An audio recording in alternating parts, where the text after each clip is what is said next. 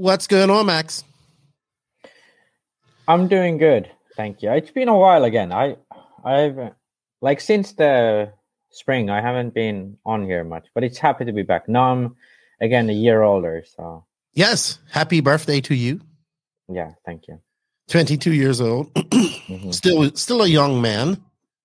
Yeah, you know, young man, but smart as a hundred year old. You know. Well, I mean, one thing about you, you always keep it arrogant. Um, I love it. Just like I need to just say one thing, and half of the listeners get like annoyed by it. Like it's so fun, you know. We are ten seconds in, and you've already pissed people off. So you might, so as I'm recording this, you might hear a lot of noise and beeping and all this stuff. So what's going on is like there's a city hall right next to me, small little city hall. And for the last two days, like there's been a big push to get all these bikes. Like, so you have to get your bike license, got a license for your bike. See, there's somebody honking a horn right now, like an extremely loud horn. Um, so it's like hundreds of guys with bikes parked out there. I come out of my house, there's bikes parked on the road. I got to walk past all these people. They're looking at me like, why does this guy not have a bike to come to my office? So it's just like crazy out there at this moment. And they're all trying to get their license at this little mobile license thingy majingy that they give people a license. I don't know. This is life in the D R. It's a little D M V. Bit crazy. But, D R, uh, D M V. It's a, uh, yeah, portable D M V. Yeah, that's what it yeah. is. Uh, but anyway, uh, enough about that. Let's go. We have a podcast to talk about. We are going to talk about your birthday and you in twenty-two. And uh, it's good to have you back on. With that said, let's drop that intro.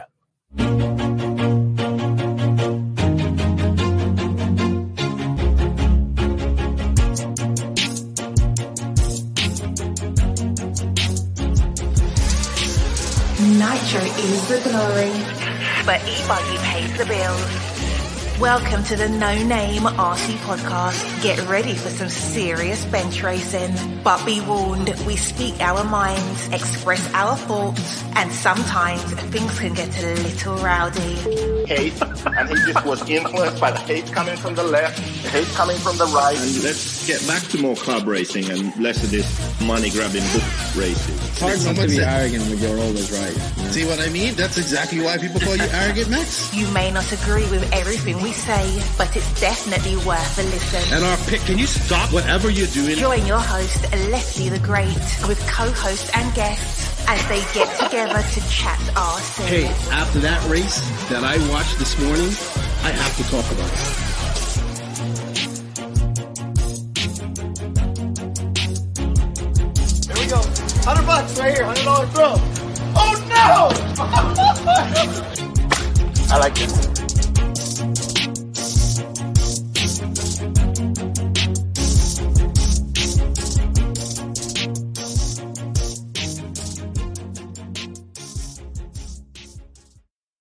Yes, yes, yes, yes, indeed. Nitro is the glory, but E-Buggy pays the bills. What's going on, everybody?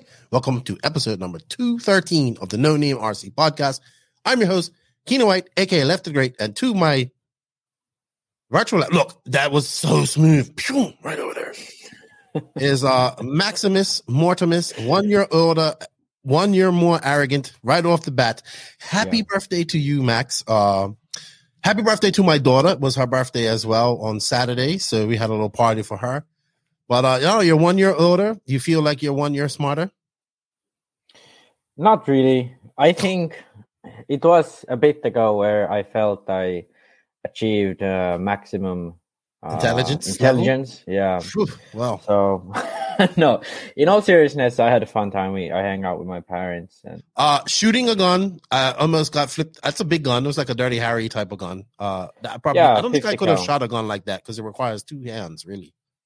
Yeah, um, I don't know. You could shoot it with one hand, but it's a fifty cal pistol, so it was pretty big. But yeah, I haven't shot a gun in a while, so it was quite fun. Like last time was when I was in the military. So uh, guns are fun, but yeah, it's it's nice to shoot them in a range and.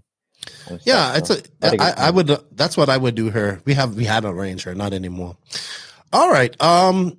With that said, Max, it's been two weeks since we've done a full podcast. We I was traveling. Uh. It's been. We're gonna go over that real quick. Uh. It it was it was a fun time. I really had a fun at these races. These two races that I attended. I, I plan, kind of planned it around this, and uh, I'm traveling again soon. So it's not over. So I got two more trips left in me. Uh, but with that said, I just want to say thank you to the N N R C squad around the world. Without you guys, we can't do it. I met a lot of new people at Masters of Dirt. A lot of people that listen to the podcast came up to me and uh, said thank you for what I do, and they, they enjoy what we do as well. Um, so thank you to that. I have two stories I'm going to tell about that in a minute. Also, thank you to the patrons of the N N R C. You guys got a patron-only podcast that I'm getting a little bit of heat for, but that's fine. Not too much heat. A little bit, little bit. But that's always all about silly season. Um, what I've heard and what I what what I've you know think I think what's going on. We will touch on some silly season stuff, but just mostly what's being said in the press and what's being said around. So thank you to the patrons of the N N R C. You guys help make uh, my life a little easier. Help me pay for these R C boats and all this type of stuff. Uh, also, thank you to the companies that advertise her on the podcast. Uh, if you're a company interested in advertising on the podcast, next year, hit me up. We got uh, sponsorship tiers. We also have uh, travel packages, because if you're going to go to races next year, we kind of want to uh, get that paid for, and you know, maybe get those races supplemented so it doesn't cost the podcast much at all. Uh, but thank you to the patrons, and thank you to these companies. They are Invisible Speed. Competition's over, so if you had up, you had to yesterday to sign up for the Invisible Speed Online Course, chance to win a Miyako or Mugen built by either David Ronnefalk or Robert Battier. So I guess the winner of that will be announced soon. T Z O two hundred tires, T N R Fuels. See, they have announced their A-Main Challenge race. That's a race I'd like to go to. It's in January next year. Beach R C. Uh, thank you to Brent and everybody for their support. I had a great time at Masters of Dirt. Hitec R C for all their support. Uh, see, their social media is growing. A lot of, saw a lot of Hitec guys are running ten scale now. Their ten scale servers. That's great. Tekno R C. Lugz Racing tires, Papa Willie's Traction Tonic, G Spec R C tuning. Got a package from G Spec R C tuning. Boom, got some cables. Thank you, G Spec. Uh, been two years in operation. He asked me if I needed anything, and I got some uh, cables for charging up my four S batteries from some pedal that I'm going to be using for my techno truck, which I'll be rebuilding, which is going to now be paused even further because of these trips that are coming up. So check them out, and congratulations on two years also, two years of Oak being in business, Geoff, and he has tools as well. Some Pedal U S A, we did a podcast with Hefty last week, Friday. So check that out. It was all about the on-road nuts. Uh, Clinic R C, here's some big news coming from them shortly. Uh, Racecraft U S A, rocking my Racecraft hat. They had the Martin's Cup, all those Racecraft squads. So there are, a lot of those Racecraft squads are going to A M S as well. R C G P, of course, House of R C. Shout out to David Ronnefalk, who had his race this weekend. Jared Tebow, Alexander Heiberg, and Robert Battier. And, um, Yeah, um, we're back. We're going to go through some questions. Uh, we're going to go through some news this week, Max. We're going to try and go through this fast uh, so we don't drag on too much. But real quick, uh, I just wanted to shout out to two people because I don't get to do so. So real quick, on these trips, I don't really get to do much stuff. I come in, I'm out, you know, Spain. I had a couple of days afterwards, blah, blah, blah. We got to do a little bit of stuff. So this trip, uh, it kind of started with me flying into Charlotte. I was Uh, Mike, I got to hang out with Mike Hill. He got, you know, it took me down to Beach R C, to Badlands the next day, blah, blah, blah. And then I came back up to Charlotte after Badlands for a couple of days, washed my clothes, hung out for a couple of days there, came back on Wednesday. So when I came back up to Charlotte on the Monday, um, Danny Stockman, who I got to meet him, he he likes you too, dude. Uh, so I met him at the two thousand seventeen Fall Brawl. And he is a crew chief for the number eighteen car truck. This is right here. You can probably see it. Uh, he he gave that to me. I was super happy about that. I didn't wasn't expecting that. Uh, he's an R C fan. He's super smart guy. Like he works for Kyle Busch Motorsports. So he, uh, I met him again at this recent uh, R C G P. He came. We've been talking on Facebook. He likes what you do. He's like, man, Max is all about aerodynamics. I like that. Yeah. Um, he likes what J Q does. He he talked to J Q for so long, and he says, this guy, everything, I think this is one of the biggest companies, says everything that J Q says crosses over in the full scale. Wow. Like, yeah, that that's why I think it's sort of, uh, why I think it's weird that we don't have people like J Q or me who are looking at set up and tuning in a more scientific approach. Like all the sort of people who are known for setup or anything inside R C, it's not really for anything scientific. It's just like feeling and their opinions and stuff. Whereas me and J Q, we sort of both have the same idea about solving things, and it's like looking at the facts and then trying to come up with a solution. So, and that's exactly why it it transfers to full scale, because it's a car, it it, it has the same physics, so yeah, it works like that. And going like, I mean, I'm studying at school, I'm calculating physics every day, so it's nothing sort of new to me. But I wish more people in R C appreciated it, and I think the fact that I, I've yet to hear anyone say that the Invisible Speed hasn't helped them massively. Mm-hmm. like, like I think people are now starting to realize that. Oh, actually, one name I want to mention, Ray Monday. He's one of the type of people like us who really mm-hmm. uh, gets like into the physics.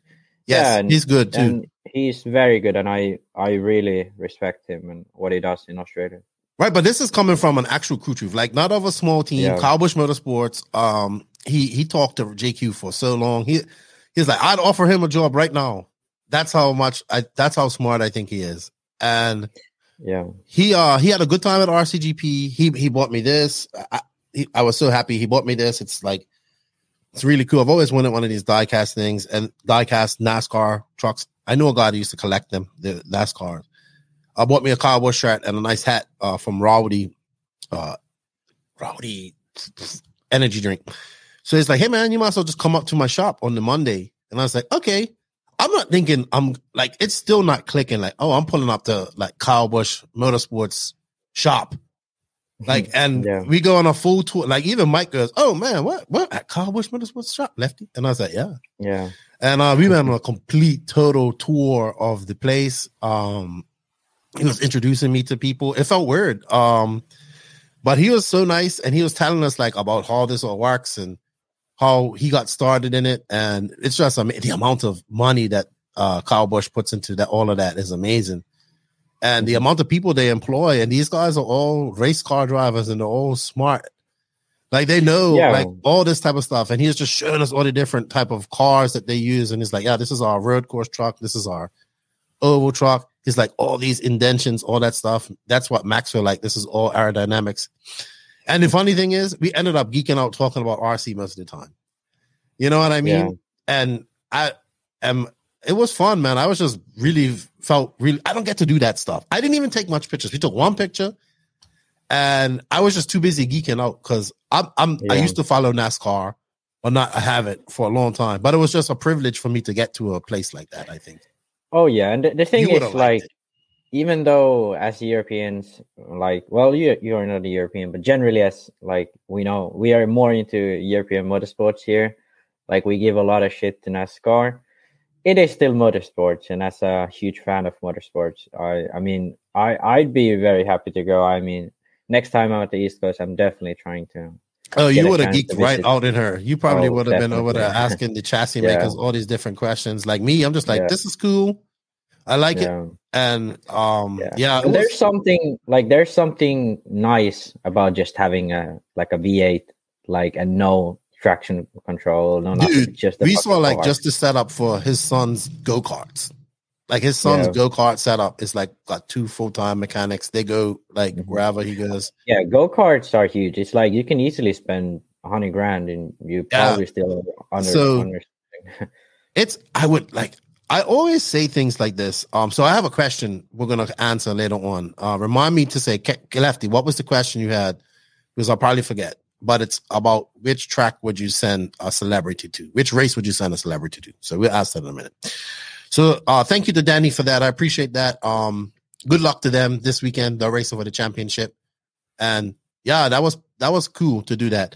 So then on the Tuesday night, I, I went out to dinner with my buddy Peter Bartel. And um, he's he's a guy who is a patron, and we've become friends. He's really tall. I, I seem to always have tall friends, like extremely tall friends. And then I look like a zero, obviously, because I'm wide. That comes from my wife. Uh, so I have many tall friends. My tallest being this guy, Alex, who's like seven one. And then it's like, I think yeah. it's Axel, who's second tallest, who's six nine, six something like that. Then Peter's six seven, six six. So he's tall, but he's like so, like big. His hands are like giant. Isn't Joseph like six six? And then Joseph is like six six. You know what I mean? Yeah. So all my friends, are good friends, are tall for some reason. Um, so we met him for dinner on the Tuesday night was me, Mike, and him. Uh, he bought my son like a little Lego toy, which is cool, which isn't good to my son, by the way. I'm going to build it because my son can't build Lego for some reason, but I'll show him. And I gave him, um, I knew he would appreciate this because he's a, a fan of the podcast and we've become friends and he's binge watched all the pods. So we had the old N N R C Cup trophy that I, you know, we had great ideas for this, but let's be realistic. Shipping a twenty-five pound trophy around, it's yeah. not cheap, you know? Yeah. So, and it's been sitting outside of Mike, so it's got a little rust on it. It looks great. It's patinaed. So we broke it off, broke it off the stand, and we I gave it to him, and I think he really would appreciate that because he works with metal, and he was mm-hmm. like, "So you're not doing the N N R C Cup?" I was like, "Man, we just we just got too busy," you know what I mean? And yeah. so it was good that I got to do these things. Then I came home, and then I was just like back to work, you know, right away. So that was kind of like what happened with my. my weekend and my my two stories that I wanted to tell before I went on, because I really enjoyed that. All right, Max, uh, enough about that. Let's go on to these a bit. I, I mean, I'm going to do a full recap on R C G P with Joseph, but uh, I just wanted to go over. So I thought that the track was good. Uh, yeah, it was really nice. Crossy. Yeah. I liked it. Yeah. Bobby did a good job. Um, the Beach R C guys, they done a great job. Man, like they worked them ass, their asses off, like Derek and Brent and then they worked and it rained and then it rained. I was like, oh, I just felt for them. But this is like one of the issues that can happen in the South at this time of the year. Mm-hmm. But after that, we had good weather. And unfortunately, it was a very, very light turnout in R C two. I think the rain had a lot to do with that, the cost of the race too, a little bit. There was a lot of racing going on in that, that area, like in that immediate, this is Carolinas. It's a good weekend, lots yeah. of racing going on. So some people probably just backed out and said, I'm not going to spend the money, go down to this and not get, you know, it's rained out, and they went to races mm-hmm. closer to their race, to their to their home. Uh, unfortunately, like we talked about this, there was no Ongaro, no Canas, which was unfortunate. But to be honest, Cole and Aiden were very fun. Aiden was fun. Cole enjoyed it. Hackett was fast. Warnhorse had some speed. Ronnefalk, uh, Rose was very fast as well. Um, yeah, I think Rose Rose is like out of the young American talent, he has impressed me the most this year. Uh, I mean, Mason Fuller obviously is the number one, yeah. but like apart from like like let's say Pavidis, Hackert, um, who else? Brunson, all these guys. I think Rose has been the most impressive this year. Yeah, he's been uh, impressive. And especially like the way he's driven at R C G P rounds. It's yeah, he's definitely done really, really well. Yes. Also, uh, Aiden, I think, has really come into his own at R C G P. Um, you know, mm-hmm. he is a character. I love him. I, I enjoy his energy. Bornos was similar, like doesn't like the Super Bowl. Hackett was all smiles. He was having a good weekend. I think yeah. the people that came enjoyed it. They got a lot of run time. I know, like, uh, they tried to slow down the program a bit on Saturday. Uh, fun thing, uh, Hampus and Pecco, first time they said they're driven under lights for oh, Friday. Yeah. So neither of them, neither of them have, like, that was Pecco's first time in America. In Europe, we never drive under lights. It's like right. very, very rare. Uh, I think Ronnefalk kind of after Saturday and, and having the, the loss, you know, on Saturday and not being as fast, he probably put it into like Slatan mode on Sunday and I was like, all right, I'm coming out swinging. And he just put on a show. I don't know. I, I don't, I wouldn't say he wasn't fast. He was like, all right, I'm sorry, Viking is going to be mad at me. I know you're going to be upset with me. He wasn't as fast. He wasn't as dominant as he was Sunday. Didn't, didn't, didn't he win the second main on Saturday by like a lap to everyone yes, else? Sorry, yeah, sorry. sorry. I apologize. Um, but the, the first main start was just horrendous. Right. I mean, he had issues. Like he had some issues. Down.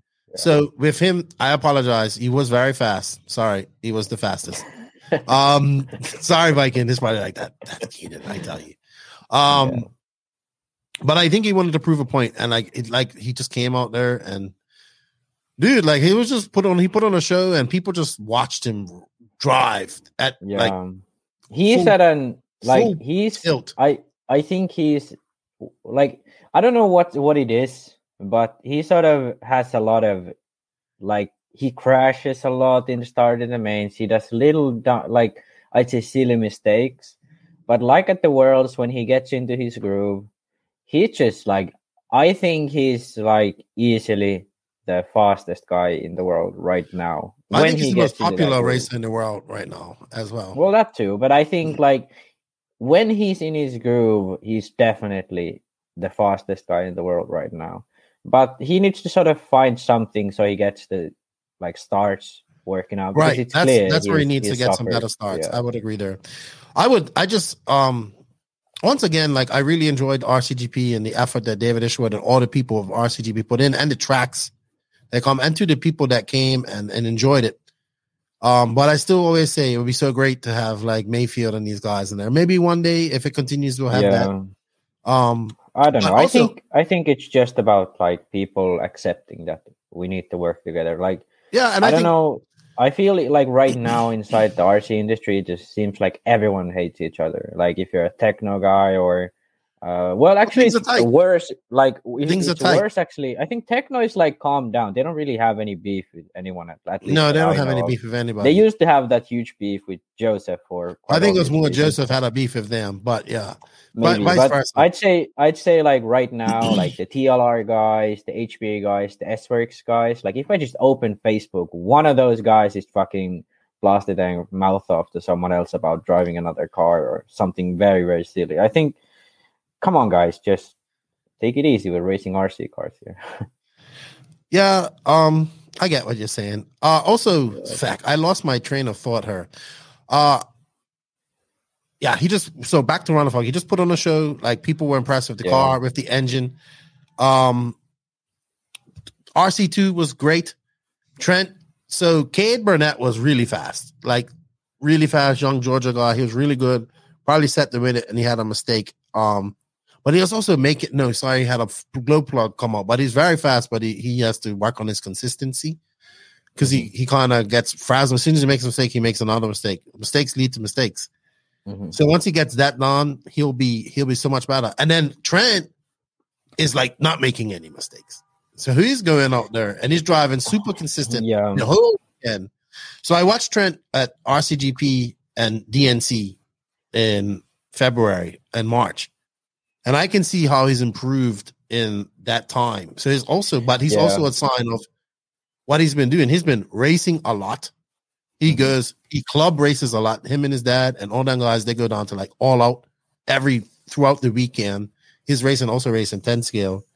He's yeah. like in the hobby all the time. And uh, he, but to, I, don't think, I don't think, I don't think, I don't think really, it's, I don't think really it's just, just that. Like, you know, he's like, obviously he's put in a lot of work and he's made, but he's mentally maturing in his racing too. His learning, yeah, yeah, for sure. I think he's a much better driver than he was a year ago, like, and you can definitely see he's he's probably the fastest guy in Florida right now, mm-hmm. uh, especially in age eight scale.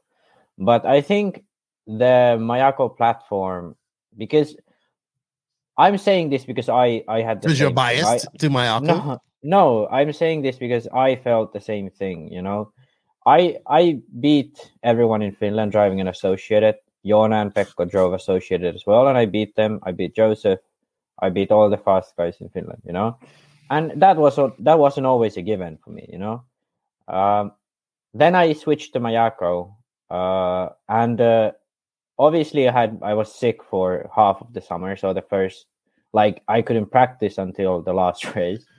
So the last race I had what three days of practice before the race. I had four mm-hmm. days of practice all summer, pretty much. Mm-hmm. I had three of those were before the last Finnish race, and I pretty much, like, after five minutes, I was, like, ten seconds ahead. And since after that, I just, like, my dad said, like, oh, the gap's ten seconds. Like, I could just, like, pick up the speed a bit. Then it was fifteen, and then the others behind me would crash. Sort of that sort of confidence in, like, the car and being fast, I've never really felt before. With, right. Without, okay, with so what you're saying, you car. feel confident with the car. Yeah. And these I guys think... have way more time on the car than you. So Oh yeah. So I they... I have had like I've had uh, four five liter, you know, cans of fuel that I've run with this car. that's twenty liters of fuel I ran with Miyako, I think. twenty, twenty mm-hmm. or twenty-five. And I can beat Joona Haatanen, Pekko Iivonen, like straight up quite easily, actually. So ooh, I think ooh, Max, Max is throwing yeah. the gauntlet on. You're challenging yeah. J Q's new Padawan. Uh, yeah. We're going to talk about that. We're going to talk about that. Uh, yeah. So, yeah, I was really impressed with him. And I think maybe a lot of it, like some of it has to do with the car as well as just him yeah. putting in the work. I think, and, I think, I think it's sort of like with this car, if you get comfortable yourself, you get much more out of it. You know, with okay. other car, if you get comfortable, you hit a ceiling. You know, the car, the car will always have those issues. Like with Associated, I, I had these issues and I, I was, I couldn't solve them, and I, I knew how I would solve them. Mm-hmm. But I mean, it wasn't like I could just change the setup. I would have to change the style of the car.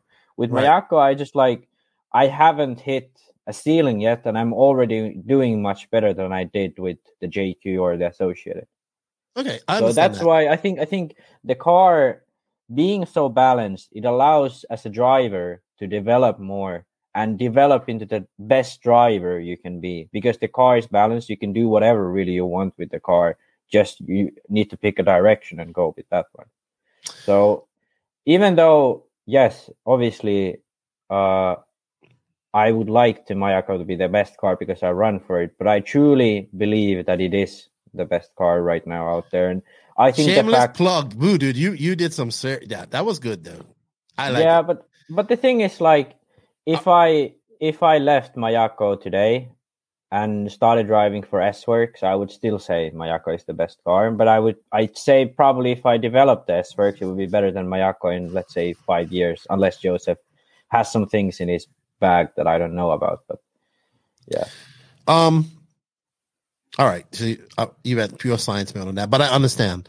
Yeah. Uh, but congratulations to him, and I talked to Trent, and I hope, uh, like I said, this is a step, you know, in the right direction, and you you can see all your hard work is paying off. And I said, now, mm-hmm. now comes the hard part. Like this is this is the hard part where people have to understand is like, there's small increments of getting better, especially in the in the in the faster class. Is that those come mm-hmm. very small, you know? Where in the oh, other classes, definitely. you know, sportsmen you maybe jump like that, then intermediates a little smaller. But when you get to that pro class, the yeah. the level becomes higher. So now, I would I would, and I just told him, I said, keep racing uh, and work on still staying comfortable, but getting those tenths of seconds somewhere. Yeah, the thing is, like, I'd say almost anyone with the right coaching can get into one second of Ongaro or Ronnefalk on, on lap time. Almost okay. anyone. Like, unless you're like a fifty-year-old, yeah. Like, sorry, it's not, it's it's a bit too late for you. But if you're like a twenty-year-old guy, you can get into one second of Ongaro or Ronnefalk if you have the right car, right coaching. But that last second, that's what makes the difference, you know. That's what yeah, makes it's, it's a lot in that second. That's a lot. Is, in that and it's, it's not like up. from two seconds to one second. It's just like like two weeks, two months of practice, like with proper, you know, guiding and skill, like proper guiding and effort. But that last second is like two years to four years of practice with like it's and a lot you of work. Have to be talented. It's yeah. a lot of work. And um, also, happy birthday to Trent. He actually went, uh, funny, he, he won that race on his birthday. He went twenty-two as well. So happy okay, birthday nice. to him. I hope to see him at D N C next year. Um, all right, so going to wrap this up with R C G P. R C G P Loves R C two was a hit again, but this one was a little diff- more difficult to get people to participate. So I had to go around and get people to do it. A lot of people were shy. They didn't want to do it, um, but we got them to do it. I think the pro drivers did it like like. Joe Bornholz was like, oh, I, I finally got to drive a Miyako. Everybody that did it had a blast. They got within one minute of their time. One second, they dropped a second off their best lap time from previous did in that race. And everybody left his smiles. Like Salty Joe got to go with Pecco, I think. And he was yeah. like, we almost won. And then um, I think Spencer Hackett and this other gentleman, I think it was Connolly, Mister Connolly. He won, but the people that part, like there were some people that came, I want to do R C G P Loves R C two. Like that's a good, yeah. like I know I'm not going to be good enough to do anything else, but I want to do that. And the people that went and did it, they had a great time. I think it was one thing that's come out of R C G P that's really good, and I, I would love to see more tracks do it, would be that, because I really think it's a great yeah. concept. And um, I think Brent liked it a lot too. and uh, maybe he'll in, uh, include it in his Masters of Dirt. He said he was thinking about it this year, but it was just a little too late. Um, otherwise than that, it was a the Low Corona was a good event. Uh, S-Works put on a good show. S-Works is definitely growing in that area. Mm-hmm. Um, be, you know, Beach R C is the is a distributor, so you can see a lot of people are switching over that uh used to run other cars are now switching over. So that's good to see. It's starting to get some traction. Oh, we saw that they're really focused on ten scale as well with the Worlds coming up. So with that said, we're going to talk about Masters of Dirt real quick, but we have to hear some word from our companies that advertise from us and advertise with us. And one of those companies is T N R Fuels. And here at the N N R C, we're all about that glory, and that glory is nitro. T N R Fuels is the hottest fuel on the market, owned and operated by Chris Nelson and his family, made by racers for racers. The fuel is currently available throughout the U S A, and he does provide international shipping. For more information to support the company or to purchase the fuel, visit them at w w w dot t n r fuels dot com or contact Chris Nelson directly at chris at t n r fuels dot com by, via email. Find them on House of R C or Facebook. Also, they have their A Main Challenge coming up. It's, uh, I think it's the uh, second to last weekend or last weekend in January. I just saw they, they put their pamphlet up. Yeah. Banner. It's a great race. He gives away a lot of stuff. Shout out to Chris Nelson, all that he does for R C. We greatly appreciate your support here at the uh, No Name R C podcast. All right, Max. So I do not going to go too deep into Masters of Dirt because, to be honest, uh, I did a whole podcast before an hour with Lucas about this. Um, but I just want to go over my general feelings about this. So, um, Brent picked me up and Mika from the airport. Well, he picked me up and then we managed to pick Mika up from Charlotte International. I got to go down. I got to know Mika. I didn't realize they're so young. For some reason, I thought he's older. Nice guy from Germany. Nice young man from Germany, um, but lives in Austria. You know, typical European young man, you know, like what I've gotten used to. Um, so we was going on to Masters Dirt. You know, this racer, Brent's been t- telling me about it for a long time. Uh, many people have told me how much they like it and how much fun it is because it's a party as well as a race. Uh, this year, I think he went in. I, I was talking to him and it's like, well, being as you're going to R C G P, you might as well stay and come to this race. And I think Chris Sarkis did the same thing because we actually roomed together. And I finally got, to, and it was like, man, you should get uh, somebody in to do some coverage for this race. I think that's the next step you need to get to. And he did. He got Danny in there from W R C E. Uh, who also Danny does all my intros and all that stuff for me. Um, and he came, so I got, finally got to meet him. He was there, and man, I must say he did a, a damn good job for uh, one one man team.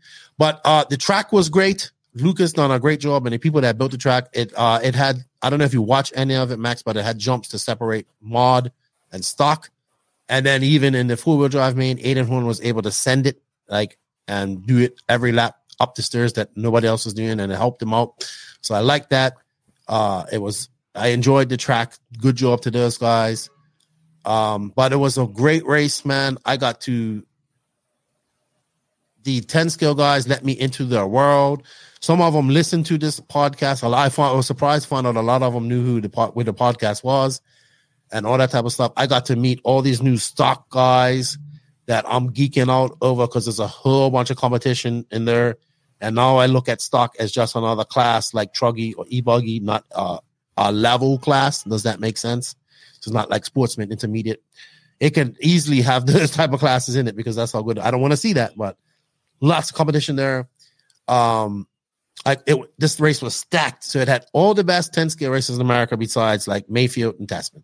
Because the only people they're missing are like guys like maybe like David Bada and Born a Crime. But great race, great atmosphere. People were smiling. Um, they had the pits were full. Pits outside were full. Like everybody was having fun.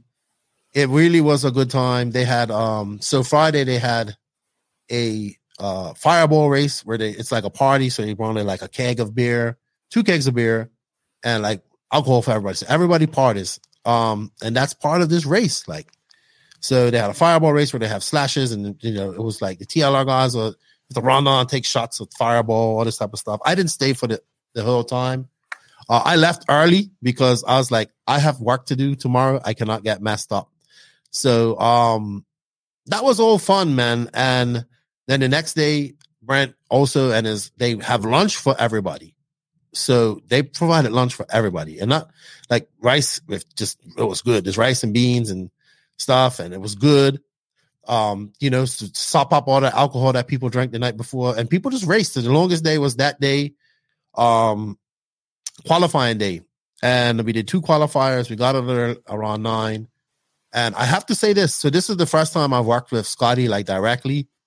Usually when I go to these races, Scotty's like tucked away in a, like, I know, like, it's tucked away somewhere where you can't see him because he's watching the race on the screen. So I watched him come in, set up, get to work, not take very little breaks.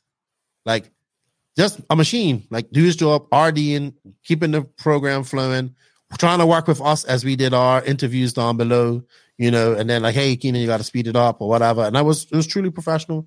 I enjoyed it. He works hard. And just everybody that was involved with this race worked their asses off. And I have to give Brent a lot of credit for what he done. I'm glad I was able to go. Um, they had like a hooligan race on Saturday. Raised the ho- like somebody won that. It was like a crazy race. They had a, like, we had all these obstacles. We talk about that. Person won like thirteen hundred dollars because they raised the pot to to make that money. And then I really enjoyed the whole Masters of Mod, Masters of Stock thing, where you have to win. It's, they take your best three classes, so you have to run three classes to win this. Mm-hmm. And then each class is tiered differently, two-wheel drive being the highest tier in points. Rivkin was fast all weekend. Fenn was making mistakes. Um, Rivkin, uh, and like just a lot of guys were fast though. Like Aiden was fast. Um, Taylor was fast at times. You know, Dustin Evans was fast in truck. Man, it was great. And then the stock class, then guys were fast. Like Brendan Schimmel was fast as fuck. Like his car was just really good. And then you got to see his motor was fast, and you got to see the difference. Excuse me. So I got to see all of this. I got to meet new people, a lot of short course trucks. And then they had ten-minute mains with bump ups, which I liked. And, dude, a lot of people left by the end of the mains on Sunday, but a lot of people just hung around and watched. And I just really had a good time. It's good to see this race getting some exposure. I think it's one of the best Tenska, early Tenska race I've been to that's that big so far. But the atmosphere was good. Yes, it was still serious, but it was fun. And uh, kudos to everybody that went there. Everybody I met showed me some love because I had a blast. And thank you to Brent for getting me there. You would have enjoyed this, even with the sanding on of tires and all that stuff. It was good. Yeah, maybe maybe someone could have done my tires, but track looked cool. I really like the banked stuff on the back, and jump looked pretty cool. So yeah, track was nice. I think I can't remember if I ever drove at Mod, but I mean, driving at, you know, Myrtle Beach. Uh, yeah, Myrtle Beach, but driving at like indoor dirt is usually pretty fun. Just the tire part is, is the is the yeah, but I part, mean, so. it, it wasn't that bad, and the grip came up amazingly. Like yeah. where um, and you could just I, I see think it. they don't they like sugar it or nope, something. Nope, nothing, just water. Nothing. Nothing. They just have okay. really good dirt. So maybe it's, yeah, maybe it's just rubber. rubber and, um, like on the line. So it was just fun. Like, and I met so many new people, man. I got met R C Vitals, met him. He yeah. was geeking out on your channel. He's like, man, I really like what Max does, and he uh he likes you. And um, I just kept going into the hobby shop all the time when I had a little time, and I felt like a little kid every time I walked in there, and um, just like, oh, I want this, I want that, I want this, I want that. Like making this mental list of things I want that I can't afford, like a, a Baja, a Baja Super Ray two point oh. That would Horizons, be actually pretty nice. If Horizon's listening, I'd like one of them, or a Traxxas Slash. If you're listening, Traxxas, no, they not a Slash, uh, you, a X R T or a Sledge. I'd like to get, hint, hint, hinting armor, maybe armor car, armor eight S. I like hint. Yeah, right. I get. I think the six S. I like the six S armors better. Like the Kraton, holy shit, that car is fun. I get six S just easy on batteries too. Um, yeah. Great, great time, man. I had such such good fun. I, I roomed with Chris. It was good to talk to him. Did you know that Chris used to be a World of Warcraft European team manager? Like that's what he used to do for a living. Really? Yes. So that's pretty big. So thing. He's traveled to Korea to compete. Yeah. Um, he ran all of uh, Europe. He used to help develop the game. He's flown over to like Irvine, California. He did this for, yeah, he was a World of Warcraft guy and he was really good. Yeah. I did not know this, that's, but that's, yeah, that's interesting. I didn't know that. Yeah. And he actually started R C with Adrian Bertin back in the day. He was a couple years older than him. So it was yeah. good. We drove up. Uh, so I had to rent a car on the Sunday evening, and then we drove up to Charlotte. I left him at the airport, and then Mike picked me up. I spent two days, those two last days in Charlotte, and I came home Wednesday afternoon. So I had a blast. Honestly, my uh, thank you to Corey Humphreys. He was like my neighbor right here, and he was providing me with water all weekend. Like, I left you, just get what you want from water, and we was just talking. And um, yeah, man, was is I am I am a fan of ten scale now. I am really geeking out over it. It it gives me so much more to talk about. I understand it now. I see it. See these speed, these these spec mod cars are going. They're fast, dude. I don't know. ten scale is nice, but it's not. It's not as fun as eight scale for sure. No, Nitro is still the glory, but it was nice not mm-hmm. to have to worry about exhaust fumes and okay, it was a little bit of dust, tiny, tiny bit of yeah. dust. Okay, the the in even I will be honest, the um the sauce fumes was not bad because they sauce. Yeah. So it was not bad. Yeah, it's it's not. It's not that bad, but it's I didn't like even smell the it. They had the doors are, open, like yeah, all the and then that fresh air like, coming in. So yeah, it's just it, I just don't like sauce. sauce. Well, I mean, it's I don't just know what it is. Like, but it's just I, something I that's going to happen. So yeah, just accept I'm, it. I'm like, I don't know. I drove ten scale for the first time in two years. Uh, what was it? Two days ago, I mm-hmm. did the one pack at, at a track I was building right now. So it's fun, but it's. It's quite boring compared to eight scale. Like, I don't know what it is. I just, maybe I'm getting too old, you know? Maybe. But I think it helps with your eight scale stuff as well. Your, oh, for sure. For your sure. driving. Yeah. And man, it is, it is definitely alive. And that stock class is huge, man. And them guys yeah. are like going, them young guys are going at each other. It was great. Congratulations to Rivkin. He won it overall. And uh, Brendan Schimmel. And Brendan Schimmel says he's moving up to mod next year. So that's going to be interesting to see. And the good thing about this was um, I got to work with Danny. Uh, and I'm kind of, I'm going. So I learned a lot from R C G P. And I've learned, you know, from Nick and those guys. I don't, never can do what those guys do, but I learned little things. So like interviewing people, that's something I want to get better at. Like, at, like after race interviews and stuff like that. So with that said, Danny Chavez from, Uh, he's doing the Florida Carpet Championships, contacted me on the Friday of it and says, he, we talked at the Worlds, but they well, you know, I wouldn't know if they were serious, him and T J. I said, man, we want you here for Florida Carpet Champs. So I was like, all right. Well, I have to ask my wife first because literally, they're like, we need you here for the Tuesday and we want to do, they want to do a whole bunch of pre-recording and stuff like that. That's great. So they want to take the, that's good. They want to take the media side of it serious as well as the race side. So Danny done a great job. He's done a great job with them before. So we're going to work together.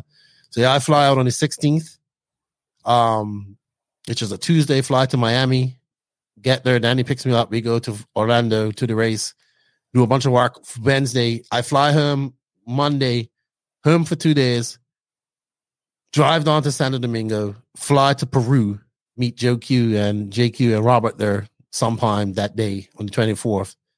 And then I saw a three-week tour of South America. So I had to get permission from my wife. I'm not going to lie.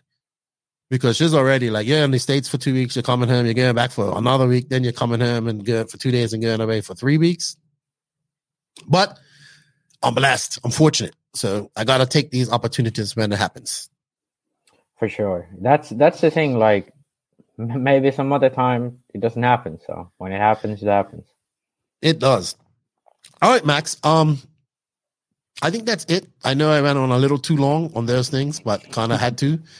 So this week's R C news is brought to you by Hitec R C, who is a leader in R C systems, delivering the highest performance of reliability supported by dedicated customer service personnel.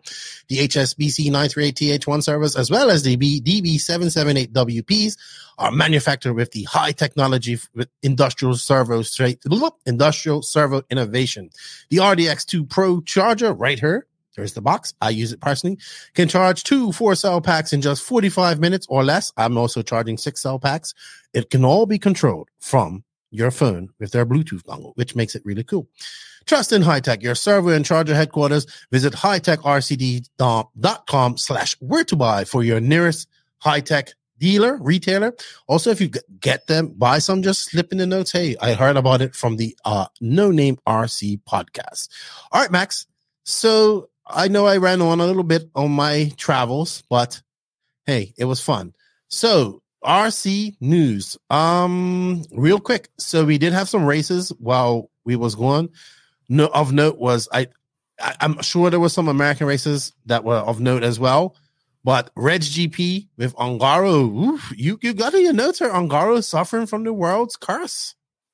Yeah, that's what I put down. But I mean, yeah, he didn't. He had suffered a technical at his own race. Now here, another technical, finished fifth.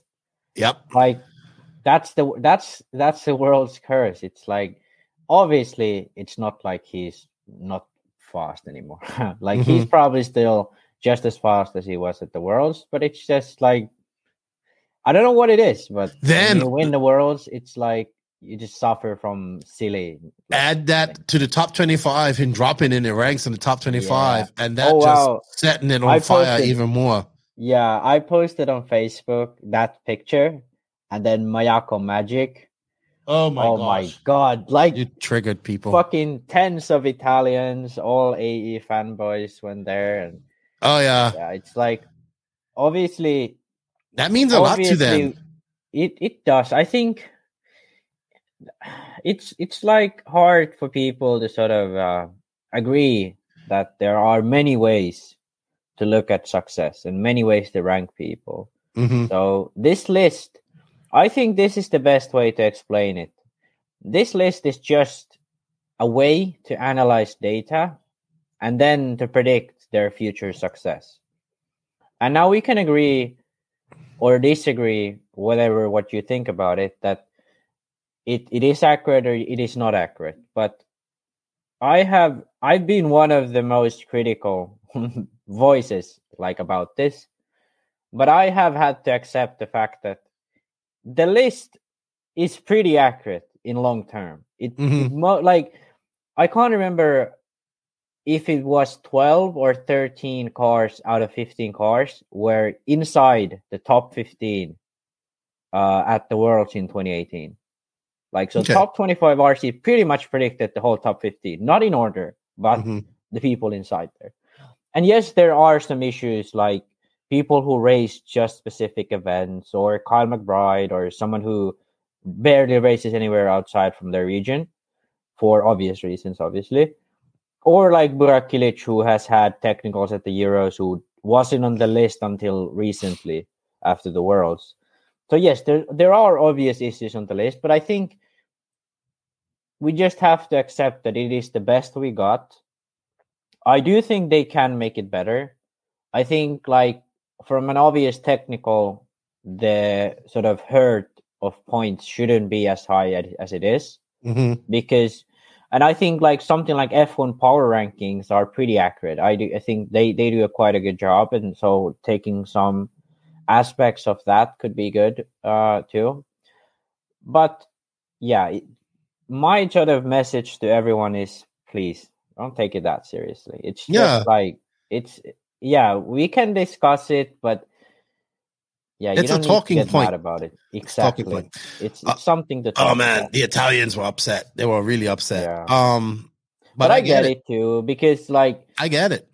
Like the way Europeans are seen in America is like before the Worlds. Like I bet, like. Most of the Americans were like, "Oh yeah, Fendt and Mayfield, they're gonna win it." Right? They, they heard them... us. They might have heard of the Kilics and these guys because we talk about yeah. them a lot. But now they see yeah. it, so they've. It's yeah. been what we said has been verified. Uh, been mm-hmm. just you know, I agree with you. Um, I love the top twenty-five. Always is a very, especially when something like that happens. It just makes for a very great yeah. conversation point. And man, it always garners a lot of uh comments. And I was talking to Rick about it, and it's like. He just, I, I said, you don't get ever tired of just explaining how it works. He goes, no, I just do it. And I was like, okay. Yeah. Um, Yeah. Moving on. So, yeah, Polito won that. Uh, congratulations mm-hmm. to Polito. Maybe a lot of people don't know who Polito is, but he was on the cusp of making the main as well. I think he made his semis. Um, yeah. Kyosho driver. Mm-hmm.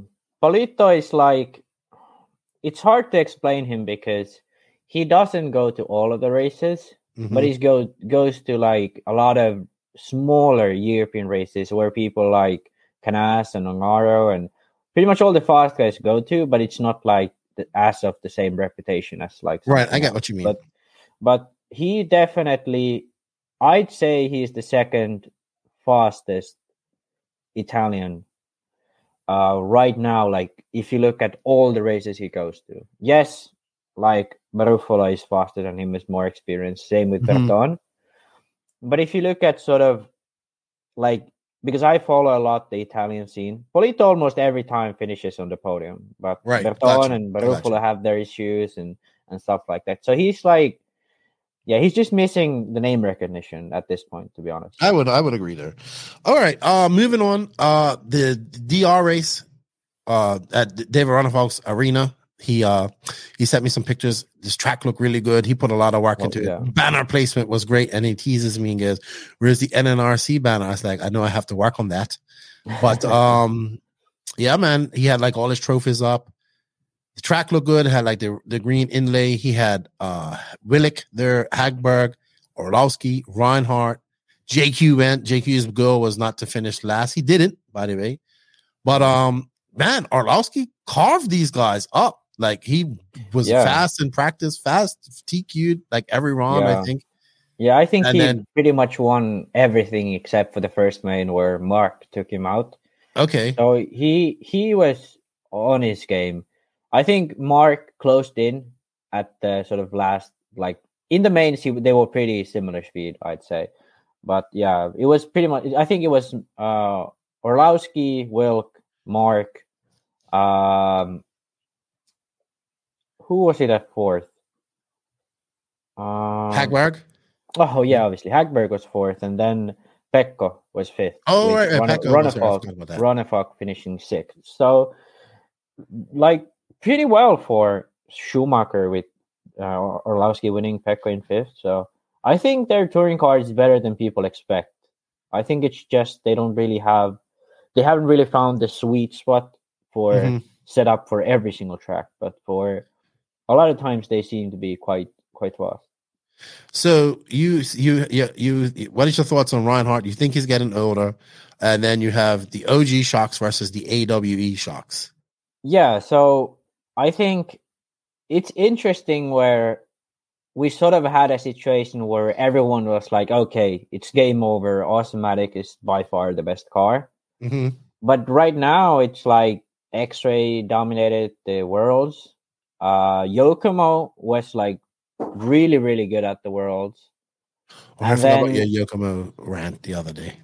Yeah, and then then Schumacher has provided like been good, like had good results. So yes, you could argue that if Automatics had Bruno, they would also win everything. Mm-hmm. But I think Mark is still good enough driver, although I. I do have to say he's he seems to be getting old. I don't know. He he might prove me wrong soon. Oh, but boy. He seems no Automatic sponsorship in your future.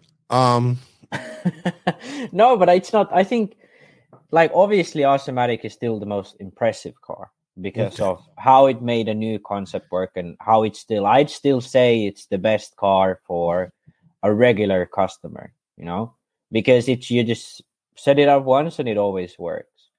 But I do, th- I, I'm still sort of, because I, w- I was of the impression at one point that, okay, every other brand is going to have to figure something out with shocks. But they okay. ha- they didn't, and they still are up And they're there. Still beating. They're still winning. Yes, they're still winning. So I think I think this is really good for touring. Um, and uh, yeah, it's that battle is interesting. But I do have to say, I, I think, Reinhardt has lost the sort of touch of it a bit. I I could be wrong, but that's sort of the uh, that's sort of the what you call it.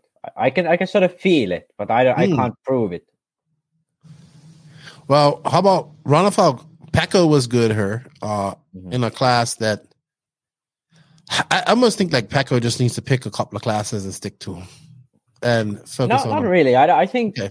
like the thing about him is he, he is talented in that way that he can do almost anything, you know, like obviously he needs to practice more eight scale. So just so he gets his program together, but like ten scale and touring and, and fifth scale, those are like the classes that you don't really need to have that strong of a package. You just need to be comfortable with the car and you can win if you're good enough. You know, those okay. are okay. Okay. Touring is a bit different, but touring is also very race specific. So you mm-hmm. can go to a, one track and you're really fast and in another track. Right. Just right. Track, right. You know? I get that. I get that. All right. Um, let's move on. Uh, I, I, this happened a while back. Um, but Wally, Wally builds, he's, he's going to work again for Associated. Uh, I think this is a great move for him. Um, I know like Wally's good people. He was trying to get Wally builds going and, and do, he was doing so much different stuff. Then he went, you know, obviously he went Miyako, then he left there, then he went T L R. And like, he just wasn't, you know, you can see like, he's like, I want to do this and I want to do that. He has great ideas and he wants to do good things. But it's really hard to make money in R C. And especially now, like, everybody's doing builds. Like, remember, remember when Wally started, he was kind of like the early one. Yeah, I just saw Brandon Rose put out. Yeah, he, he's advertising thing. for it. So, like, everybody's trying to yeah. get on that build hustle. And I understand that. Um, I know he moved up, like, to the desert out of SoCal and that it got a track and he's going to do private lessons and all this stuff. But I think it's a great move for him. This is where he kind of started. He worked at A E. Uh, he, I think... I'm not sure. I haven't talked to him too much. I just congratulated him, but I think it's set up where he kind of doesn't have to go in as much. Just once he's going to be doing marketing. So he gets to go out, do stuff, promote A E. He's doing already immediately better with the cars. Uh, Cause I just have to say right now, SoCal racing is booming. There's two places right now where racing's booming, SoCal and it's Florida. So SoCal racing, you can go racing on Tuesday night. But I think you could go Wednesday. I think you could go Wednesday at Revelation. You can go Friday at the Dart. Then there's some race somewhere at like either uh it's a Saturday race at either some place like Santa Barbara, Thunder Alley, the, the you know some place that right mm-hmm. now eight scale racing is booming. If you want to go and you know be a part of a hot scene, that's where they just had a big race at C T R C Martin's Cup, like a backyard race, and then in Florida. You know, you got Dean's All Out and all these races. You got that Lance's uh, R C Florida Championship booming. So good move for Wally. Good to see him. I like Wally. I want to see him stay in R C in that capacity because I think he has good yeah. ideas and he could be a good spoke par- spokesperson for that. Yeah, but also like like L A, like especially SoCal, it's like that's just, like California is the fourth biggest economy in the world. Like Cali- as the state, California is the fourth oh, really? biggest economy. So it's bigger than Germany as a country. So like yeah. o- only only countries in front of it are China and, and Japan, and then the United States, obviously. So that's like to put into perspective. That's probably why R C is so booming there. It's it's a very wealthy area. People can afford racing, and yeah. So I think. Yeah, I just wish it was a little bit less expensive to live there. But yeah, so to, I'm just happy for him advantage. on that on that sense. Um, even just Florida right now. Um, so I was talking to Mike Walker and just people in Florida right now. It's just booming. Like you know what I mean? It's it's. I think there's two spots. Uh, two spots oh, where sure. R C happens all year round. You know, okay, mm-hmm. Florida has the rain. California gets a little colder, but there's a two states where you get there, there's a lot of tracks. Mm-hmm. There's um there's racing all year round, and I think there are two of this this regions that are booming right now for R C. Yeah, I think it's it's like the perfect location for R C because it's it's not too hot where mm-hmm. like, Florida can be it's, during it's, the summer. Yeah, yeah, but it's not it's not like it's a desert, you know. Yes, it, yes. It's like it's still like livable, but it's still you know. Like gotcha. nice enough, nice enough. You I get it. I get around. it. All right. Um. So you had some notes here about some cars. A E Truggy, new R C eight T four. You say, yeah. Buggy Body is officially new Truggy Body. Let's have a silent yeah, five think... seconds for O G Truggy Body. Yeah. So my point here is like, I think like we have, like, if you're still crying about the Bruggy Buddy, you're you just missed missed it. You know, it's it's over now. It's like now I don't think any. I I've, I've yet to see any brand like be like, hey, we're releasing a Truggy and it's not gonna have a Bruggy Buddy. Like every single Truggy released this year has had a Bruggy Buddy. Roar hasn't done anything about it to make it illegal. B R C A did make it illegal, but right now that no brand is producing regular bodies anymore, it's I think hard, they're gonna yeah. have they're gonna have to revert to like going the Bruggy way. So yeah, it's just like yeah. I it's only silent five seconds because like who gives a shit really? So yeah. All right. Well, here's our five seconds. Okay. Yeah, yeah, that's uh, nice. C P X Designs, I saw an interview with this. It was in Italian. I didn't really understand it. Rush three, Pictor, Pictor five. Uh, it's, it's Swiss, I think. It's Swiss or... Is it Swiss? It's around there. It's okay. around there. It's, it's I thought Italian, maybe. I don't know what they are, but I think it might be even like from Luxembourg or like Liechtenstein. I Oh, no, it's from Liechtenstein, I think. So, okay. Not sure. Somewhere around there. Uh, so, basically what it is, it's... Uh, It's an evolved version of the Pictor Rush two. So they, they mm-hmm. used a similar philosophy in the shock design. So basically what you do is you raise the shaft from the arm, you lean it down from the tower, and mm-hmm. you keep the movement of the shock very similar, but the shocks are very laid down. So that's basically the idea they're, they're trying to do. And it is interesting and definitely something... Uh, other branch probably should look into as well. Um, but wasn't Pictor originally French? I I think it was French. I don't really know, but it's it's. Okay. I think they're a bit all around. Like some of them okay. are French, some of them are from like. I think they signed like didn't they sign like a top driver at one point? Didn't they sign like Jason Ashton? I want to say. I think so. I don't know. I, it's not, but it's a different company from Pictor. But I think they okay. just bought. bought some of the molds or okay, I got you. No, I, I have no actual knowledge of that, but I, I suspect because they use some of the same parts that was on the Pictor. Okay. And it's called the Rush three. So it's uh, and the Pictor was Rush two. But that car definitely looks interesting. Uh, I think the geometry seems pretty standard. So uh, I think if they just set it up right, it could be a really fast car. Mm-hmm. I think I think it's nice that they're trying something new, and I, I think if they can sort of provide a good uh, supply of the cars, they might even get a space in the, like they might earn their space in H scale. Okay. But the next brand I wrote down called Sparco. Sparco. Yeah, this popped up on um, my feed too. Yeah, it, it's it's an Asian brand, uh, and they're coming out with an H scale buggy. That's all we really know at this point. Uh, I gotta say I'm a bit... I, I I gotta say I would be very very surprised if it's something interesting. Um, okay, I, I think it's just very, I think it's just one of those attention to it. Yeah, it's just like they have released a few like um, sneak peek pictures, but you really haven't seen the car, or at least I haven't seen any proper pictures of the car yet. But I think they're another Team C, uh, S O A R.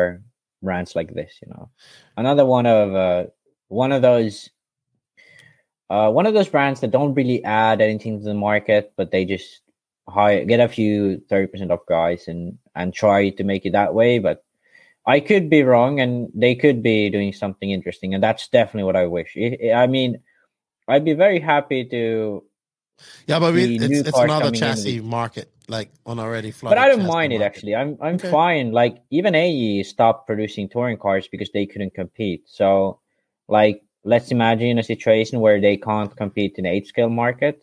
I mean, yeah, then they just go away in eight scale. They just focus on ten scale. Like it's not impossible.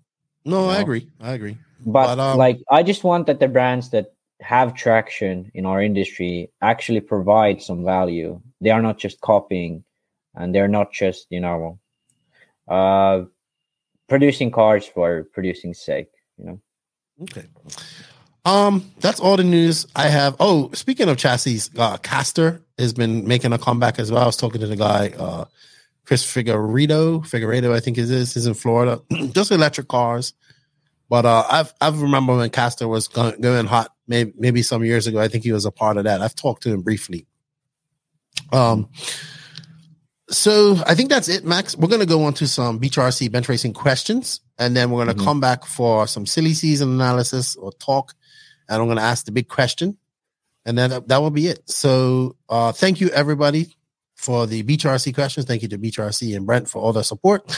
We're going to answer your questions right now as soon as I find the ad for that. There we go. Beach R C dot com, the racer's one-stop online hobby shop. Choose from all the popular brands and variety in stock with super fast shipping and great customer service. Beach R C dot com still has the local hobby shop feel with all the benefits of the internet. Beach R C dot com is the exclusive distributor for Ultimate Racing, J Q Racing, Pro Circuit Racing Tires, Nitro Lux Fuels, and Assault R C Performance products. So fill up your cart and check out at Beach R C dot com today. All right, so thank you to Beach R C for all their continued support. The Brent and Lucas, uh, Lucas actually joined me for the Masters of Dirt recap. Um, also, we have an affiliate link for this, so if you guys can go check that out, use it, it helps us out a lot. Uh, the re- link is posted in the written description of this podcast. So, Max, we're going to start it out real quick. Remember, I'm putting yeah. a time limit on your questions. No super. Yeah, we gotta mode. we gotta do this in like four minutes, or my girlfriend will whack me dead. Yeah, so. Question for both of you guys. This is from our Discord. What makes a track a C-hub track or pillow bowl track? What are the characteristics we're talking about? I don't think that is a thing anymore. Uh, I think it's a little bit of K P I versus a lot of K P I. I don't think it's worth it to go to zero K P I anymore. If you're running on indoor clay, let's say you're running an eight scale at O C R C or Master of Dirt track, yeah, then go with uh, like a T L R with uh, no rear, like positive rear offset and uh, really aggressive, uh, no K P I front end. Okay. But there's nothing specifically in any tracks that makes it a little different. Like we would say, like they would say that uh, Barcelos is a pillow bowl track. Was it because it was high traction and the cars just able to rotate faster around if the rear Yeah, ends? It's basically like... that if you go fast enough, you always want to drive a pillow ball car because it's it's so much more calm and and like it gives you so much more forgiveness. The C-hub is like if you drive at walking speeds, then it's good because you have more sort of push in the front. The front end is more aggressive, but as soon as the speeds pick up even a bit, I don't think there's like you obviously you can make a C-hub car work. But I don't see a benefit anymore in C-Hub. Okay. Uh, we're going to go into our Facebook questions. First one from Pecco. You're going to answer this real quick. Why is Max yeah. trying to be a budget J Q? Well, the answer is that I'm not. Uh, Joseph just thinks I'm budget J Q because he thinks like he's the shit. Obviously, I've learned a lot of what I've learned from him, and I respect him quite highly in terms of setup. But the actual thing is that um, I'm I'm a very different type of person than J Q. For example, Joseph doesn't know shit about aerodynamics, which is one of the things I focused a lot on. Mm-hmm. Joseph doesn't really think outside the box much. He's very sort of inside the box type of guy, but the things he does, he does them good. He he sees issues and he fixes them. I'm I'm similar. But I can oversee some issues if I can find solutions that overpower them. And that's what we do differently. Uh, in terms of designers or whatever setup, guys with setup. And also, I'm not as much of an asshole, even though I play the arrogant role on the podcast. That's like, for true. You are definitely not an yeah. asshole like him. Like, also, I just you, wanted to say yeah, that Pekka okay. is a very good driver and J Q's very scared of him because Pekka beats him up. So, like... When they were, we had a few drinks on the Sunday, and Pekka threw him in the trees, and J Q seems to like that. Checker, yeah. Pekka also put him in a headlock and slammed him on the on the ground on the top yeah. of the driver's stand. And yeah, Pekka, that, Pekka Pekka's like a big week, farm right? boy handling yeah. reindeer and hay, and he just grabs J Q like. Yeah, even though Pekka is young as fuck, he's quite big for his age. He's like, strong. Of, he's like, strong. He's strong and big. And but one thing I wanted to add add to the thing is that.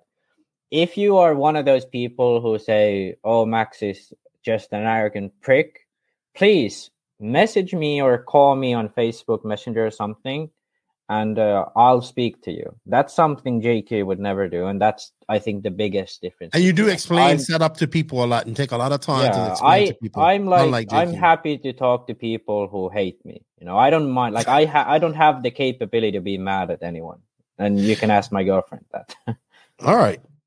Uh, Connie Svensson, ten scale squaring was the biggest class at one point before ten scale off-road was the biggest. Do you think eight scale off-road will remain the biggest class, or do you see a change in any other class taking over the five years from now? Off-road versus off-road, nitro versus electric, ten versus eight scale. Um, I think it ebbs and flows. I think eight scale has been riding a good wave. I think uh, electric is going to make it boom more, but I think carpet racing is going to be more. You're going to see ten scale carpet racing take off a lot more. Yeah, my in America, my in take America. my take on it is that uh, how would I say it? Um, well, how would I put it?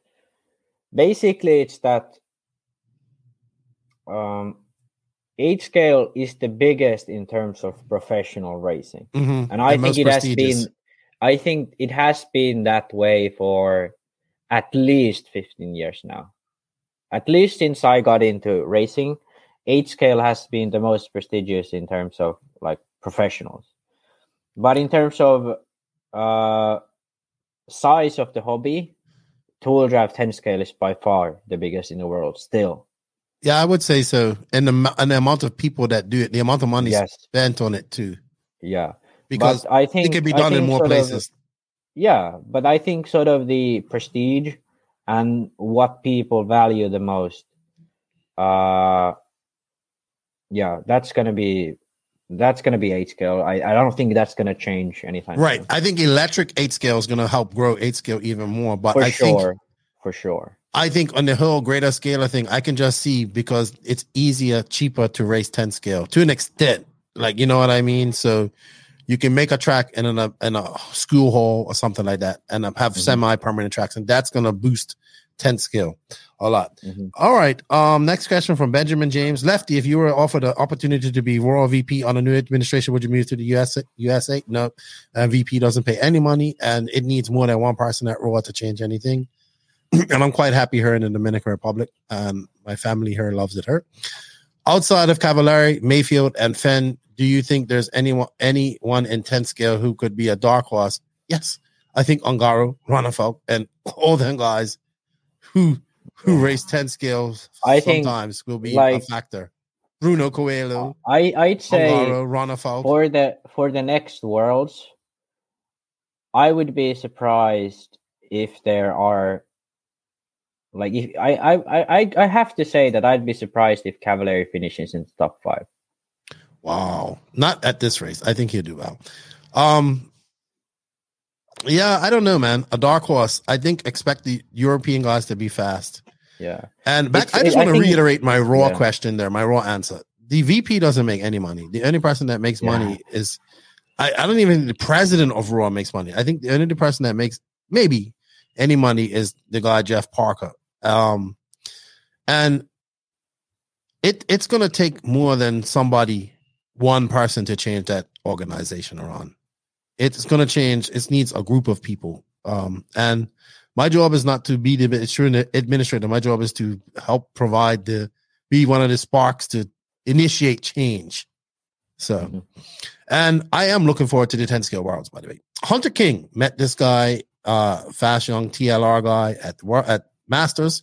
He says, since I live in Florida, I often heard that ten scale outdoor racing is on a pin tire is the best way to go.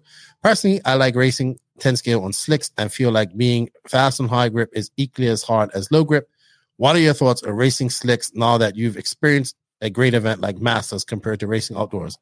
Um, I don't think many people race outdoors. Florida is one of them. Uh, I know they race up in the Pacific Northwest. I will say this. If slicks and sauce is all I need to go fast at this like type of race, clay races, I'm good for. I'm good with that. I'm fine with that. It's the I don't want to be having ghost treads and sanding on tires and all that yeah, stuff. Exactly. So if I, I think, can take the slicks and go fast, I'm happy. Yeah, I think the sort of issue with indoor dirt racing that I have could be solved very easily with uh, just putting a control tire on.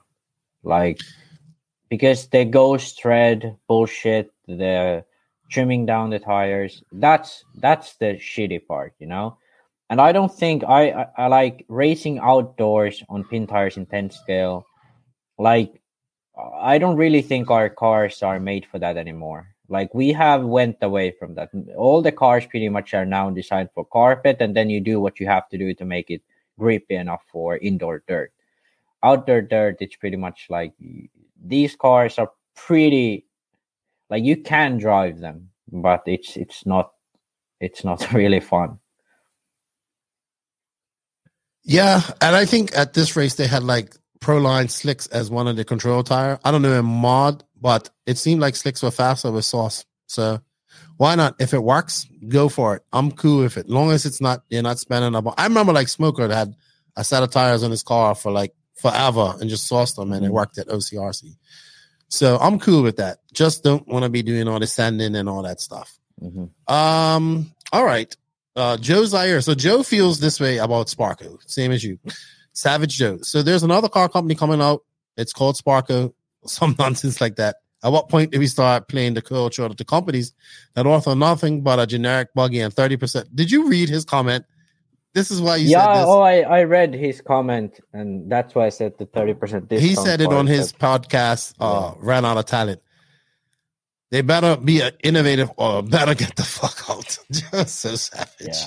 I think I think he was a bit more savage than I was. I I I, I want to see the car first before I say like w- like what I think. But mm-hmm. There is a massive risk that it's just another S O R or just another Team C or whatever it is. It's just like it's not really. It's just worse for all of us who really care about R C. Mm. I agree. All right, Paul McDowell. Tire inserts seem to be, be a very big thing in ten scale off-road with loads of insert modifications going on. I don't really see this in eight scale. Do you think the humble in the humble insert has scope for development as the tire has such a ma- massive impact on performance? So I guess it's asking about tire insert technology in eight scale or modification. Yeah, um it is a thing for sure in eight scale. People glue the inserts to the wheel. People use those rubber bands on the foams to not make them spread. There's a lot of things you can do. Um, I think the biggest thing is that in ten scale, the foam is quite wide, uh, especially in the rear. The tires are really, really loose. Uh, in eight scale, it's quite tight over the foam. So those definitely make a big difference uh, in hand. In like the foam makes a bigger difference when it has more space. So that's that's why foam modifications are more prone in ten scale. Or also, most of the time in ten scale, at least these days, we run on surfaces where it's pretty much like running on tarmac. So like you run on a perfectly slick surface where it's just the rubber rubber making the grip instead of, let's say, eight scale uh, outdoors where it's mostly just like pin and dust and, and stuff like that. Uh, and also in ten scale, you never have that sort of tire wear. So like you can make an eight scale tire that's perfect for five minutes and you can cut the inserts and cut the pins however you like or scrub them in. But when you go into a forty-five minute or sixty minute main, none of that shit matters. It's like who has the most tires, like when you're at sixty minutes. And so you have to make more compromises, and that's why you really kind of maximize the grip in eight scales. And that's why like cutting inserts, working on it like as much as in ten scale, it, it's never going to be that much worth it.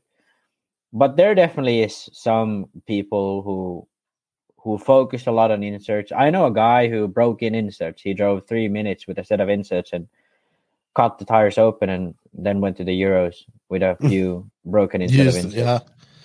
yeah. Interesting stuff. All right. Um, our last question from Facebook, uh, from Luis Leonardo Quesadilla. Quesada, sorry, not Quesadilla. Do you have a date on the winners of the Miyako Mugen Pro builds from the Invisible Speed? No, not yet. It's just, uh, I think the date was yesterday that it finished.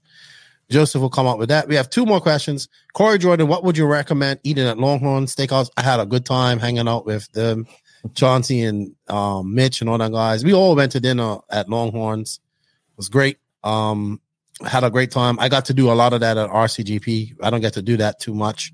Stayed with Salty Joe too. Um, enjoyed that. Brad Maynard, that NASCAR pass. That was um pretty crazy, yeah, eh? That was crazy. That looked like he hit the booster on and just ran it into the wall and just like, yeah. Yeah. I think I think it's uh I hope this doesn't become a thing. That's the first thing I want to say. The second thing is uh I think for us in R C it's cool because we do it all the time. Like we do like shoot for the line, mm-hmm, do every like, any, any no risk stuff like that. Yeah, like there's no risk and you just fucking send it. But to see someone actually do it in a car while being inside it, it's it's pretty cool. So, sweet. I definitely loved it. Good stuff. Yeah, I liked it too. It looked it looked like it was sped up. That's what it looked. It looked like it hit the nitrous button. And uh man. All right, Max. Uh, that's all the questions we have for today. Thank you, everybody, for the questions. Thank you to Beach R C for the support of the Bench Racing Q and A. Remember, we have an affiliate link in the written description of this podcast. We're now going to go into the main interview where I sit off with Lucas and we talk about Masters Dirt a little bit more in depth and what they've been up to in the last three weeks. And then I'm coming back with Max and we're going to talk about silly season real quick and we'll ask a question. So, Max, I'll see you in a bit.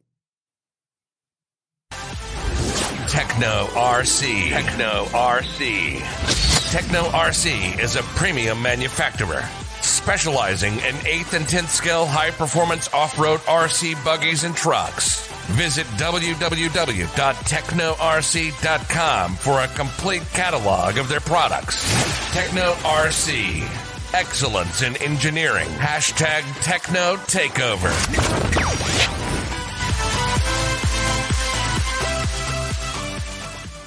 Yo, Lucas, you know what? You know what? You always get accused of not knowing how to party, but I have to say, you were the last one at the party it, last Friday. And you know who doesn't know how to party? Brent, because he's supposed to be here with us today, this morning, nine o'clock, and he bailed on us. And I and you know what? I almost bailed last night because I was watching Tom Brady lose. I was drinking beer with my buddy, and I was like, man, I, I'm not going to be in no condition to do this podcast. And I'm up. I'm up. I'm here. I'm ready for another beer. I was thinking of a good excuse to bail out as well, but uh, I was hoping my microphone wasn't going to work.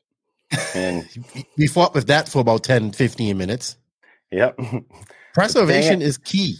Everything works. Uh, so I had to do it. You know, I got, if I get offered to be on the No Name R C podcast, I have to take that offer. Well, you made me feel so bad about not getting any content for two weeks. So um, I, yeah. I felt bad. I had to come Some home us, and I got right behind the mic. Absolutely. I mean, you know, there's a lot of people that depend on your podcast. I know I do. Uh, if I don't have a podcast, I'm just like searching around the internet, looking for anything interesting to listen to. And just it really bums me out, Lefty. You got to stay on top of it.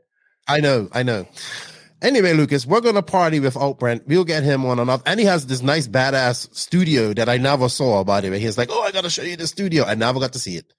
So yeah. I was hoping I'd see it. Anyway, Brent, I know you ain't feeling too well. And you you know what? You, he deserves to sleep in because he's been busy.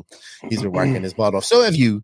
And that's what we're going to talk about. So welcome. I guess, like, Lucas, you're going to start being like a, almost like a co-host every once in a while, I would okay. say. And that's great. I think that would be a, I think you do go, a good job at that. I could have something to offer once in a while. I think it's good. Uh, all right. So we're here with Lucas. If you guys don't know who Lucas is, go check out an episode, a couple of previous episodes. I can't remember which one it was.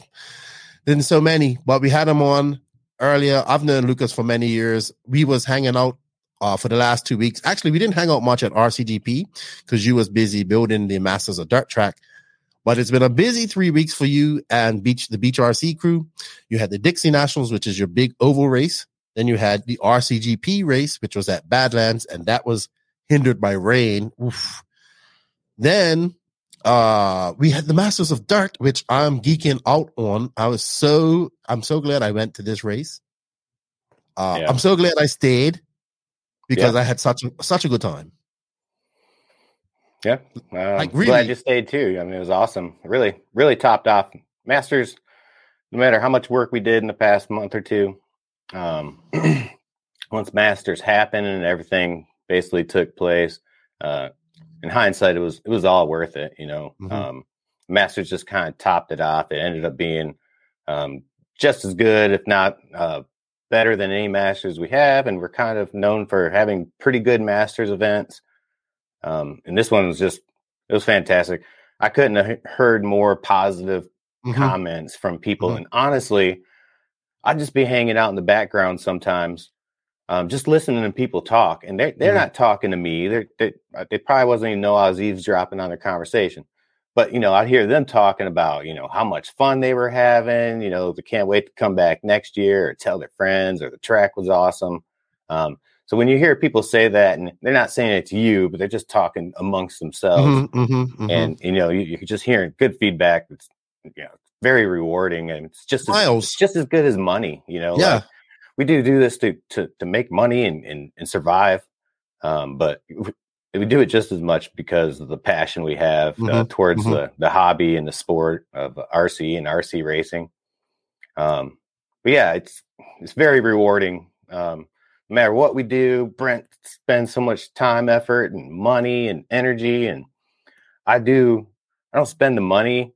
I'm not financially really invested besides working for Beach R C, but I put everything else I got into it. You know, I'm, I'm as much as a, almost a partner, without mm-hmm. being a financial partner of, of I know what you mean. R C, because, you know, I treat it as, like it's my own. Its success is is my success, and its failure is my failure. And that's what I feel like, you know. So mm-hmm. um, when people come and enjoy our facility, or come to our races, or, you know, just whatever positive feedback comes from what we do, it's just as good as money sometimes. Dude, uh just smiles everywhere. I mean, I was smiling all the time, yeah. you know, and it was just, it, I'm not saying I don't enjoy the races that I go to. I enjoy them, but a lot of them are like in, out, or, you know, they're a little bit more structured. It's like, you know, it's, it's, it's not like a, yes, this was, this had lots of entries, and it, it was a fairly long race. It wasn't that long. We was done, I think, at the latest, maybe nine one night, yeah. if that. Done, uh, done with mains by what, five, five thirty, something. Yeah, like that. But the atmosphere was really great. It was fun. Uh, we're gonna talk more about it uh, in in a bit, because I mean, we can geek out. We're gonna we're gonna talk about Dixie. I don't know too much about Dixie Nats, but I just want people to understand that you guys did start this off three weeks ago, or now four weeks ago, with the Dixie Nationals. It's a it's a race that you guys had. It's an over race. How was that? Uh, Dixie Nationals was was great. It was um, probably just as big as most of the other ones. Mm-hmm. um, they they come in at a lower count, probably like the one one fifty entries, somewhere around there, one fifty, one seventy five. Um, but you know, it's not really always about entries. Um, it's the the people who, who come and and mm-hmm. Dixie Nats attracts some of the best dirt oval racers in the country. Um, I'd say it's you know one of the at least top three or five dirt oval races. Uh, you know, there's definitely a couple bigger ones out there, um, but you know, it's definitely a sought after uh, race, and um, it's built by a true dirt oval guy, Austin Alford. Um, he actually comes in and, and builds most of the Dixie National track, uh, but he also is mm. our local dirt oval guy that um, has his own track in his backyard. So he's just known for being able to make really good track. He he works with the clay just like like we would, but in a in a different form. Um, But it shoot, it probably takes them longer to build the dirt oval track than it takes us to build the Masters track, just because right because the, they were riding around on a go kart. Oh, oh, day after day after day, smoothing, roughing it up, smoothing. Because with dirt oval, you can't have a, a bumpy track. It has to mm-hmm. be, you know, basically just like a, a dirt oval track, and especially with clay or high bite, um, it doesn't blow out. So you know, it has to be just perfectly smooth and. It needs to be the way it, it's supposed to be. Um, so they so spend they, a lot of time on it. So basically, they they take it. So you guys will drag it, and then wet. like, okay. So is he dragging it and then smoothing it out, dragging it and smoothing it out, or just yeah, drags it once sure and then does. just drives around on it? No, no. He he kind of rough forms it, mm-hmm. smooths it out, roughs it all up, puts a bunch of holes in it, waters the crap out of it, and starts running it in again and smoothing it out, and just rinse and repeat day after day, probably mm. somewhere between five to seven days worth of work. Wow. Of it. And uh, he I wonder how many laps more he did on that go-kart. five hundred. Easy. And then, you know, they got the four-wheeler running around, and mm-hmm. um, yeah, yeah. a lot of time, time and effort goes into that dirt oval track. You know, there's no jumps or anything. It's just nothing. It's just a different way of building something. Surface, yeah. It has to be perfect. And and he makes it perfect. He's also the guy who usually just uh, lends us the machine, the heavy mm-hmm. machinery, to build our tracks at Beach R C. Sometimes we ran a few machines here or there, but we do. Uh, are, we're fortunate enough to to know people who are just kind of manly men. They work in construction or tow trucks or whatever. And Austin happens to just be. He works for the electric company or water something. company or something. Right. He lives out probably out on a farm. He's got probably a bunch of land and tons of machinery, so he helps us out a lot. That's good. Um, That's good. Couldn't do without some of the people that are involved. Um, I, I, you know, on the side, mostly people we know, friends, R C racers. We get so much help from so many people. Uh, if we had to just pay full price for all the help that people do in different forms and fashions, wouldn't be able to do half the stuff we do. Honestly, right. I, I like that because it's their home track. Uh, a lot of people were, that's, that's kind of how these things survive too. And yeah. you guys provide a place for them to race. I think like the only real place besides World of R C to run indoor clay off-road and oval in, in the Carolinas, yeah. in the Carolinas. And, um, I think Georgia has a small Georgia. track. Georgia. Has yeah. one. Hobbiton. Hobbiton. Um, Excellent. Uh, did Max? Did the Panda make a, a show in for the the? He did. Uh, he did. He, I think he only raced one class, um, mod sprint or something. Not really. Not super familiar with dirt oval. Got a bunch mm-hmm. of bunch of classes, bunch of rules. Um, I don't know that much about it, but Max did not go for the King of Dixie. Which King of Dixie is kind of like a Master of Dirt. You got to do so well in a few mm-hmm. classes. Max, I believe, just ran mod sprint, which would be the pinnacle class of dirt oval. Mm-hmm. And um, yeah, I'm not sure. I don't. Even, I don't I'm not sure what happened to him. I don't think he uh, did well in his main or something. Mm, okay. All right. Uh, I'm, I don't know much about dirt oval. It looks. Anything I like about it that the cars look scale. I would like to try it one day.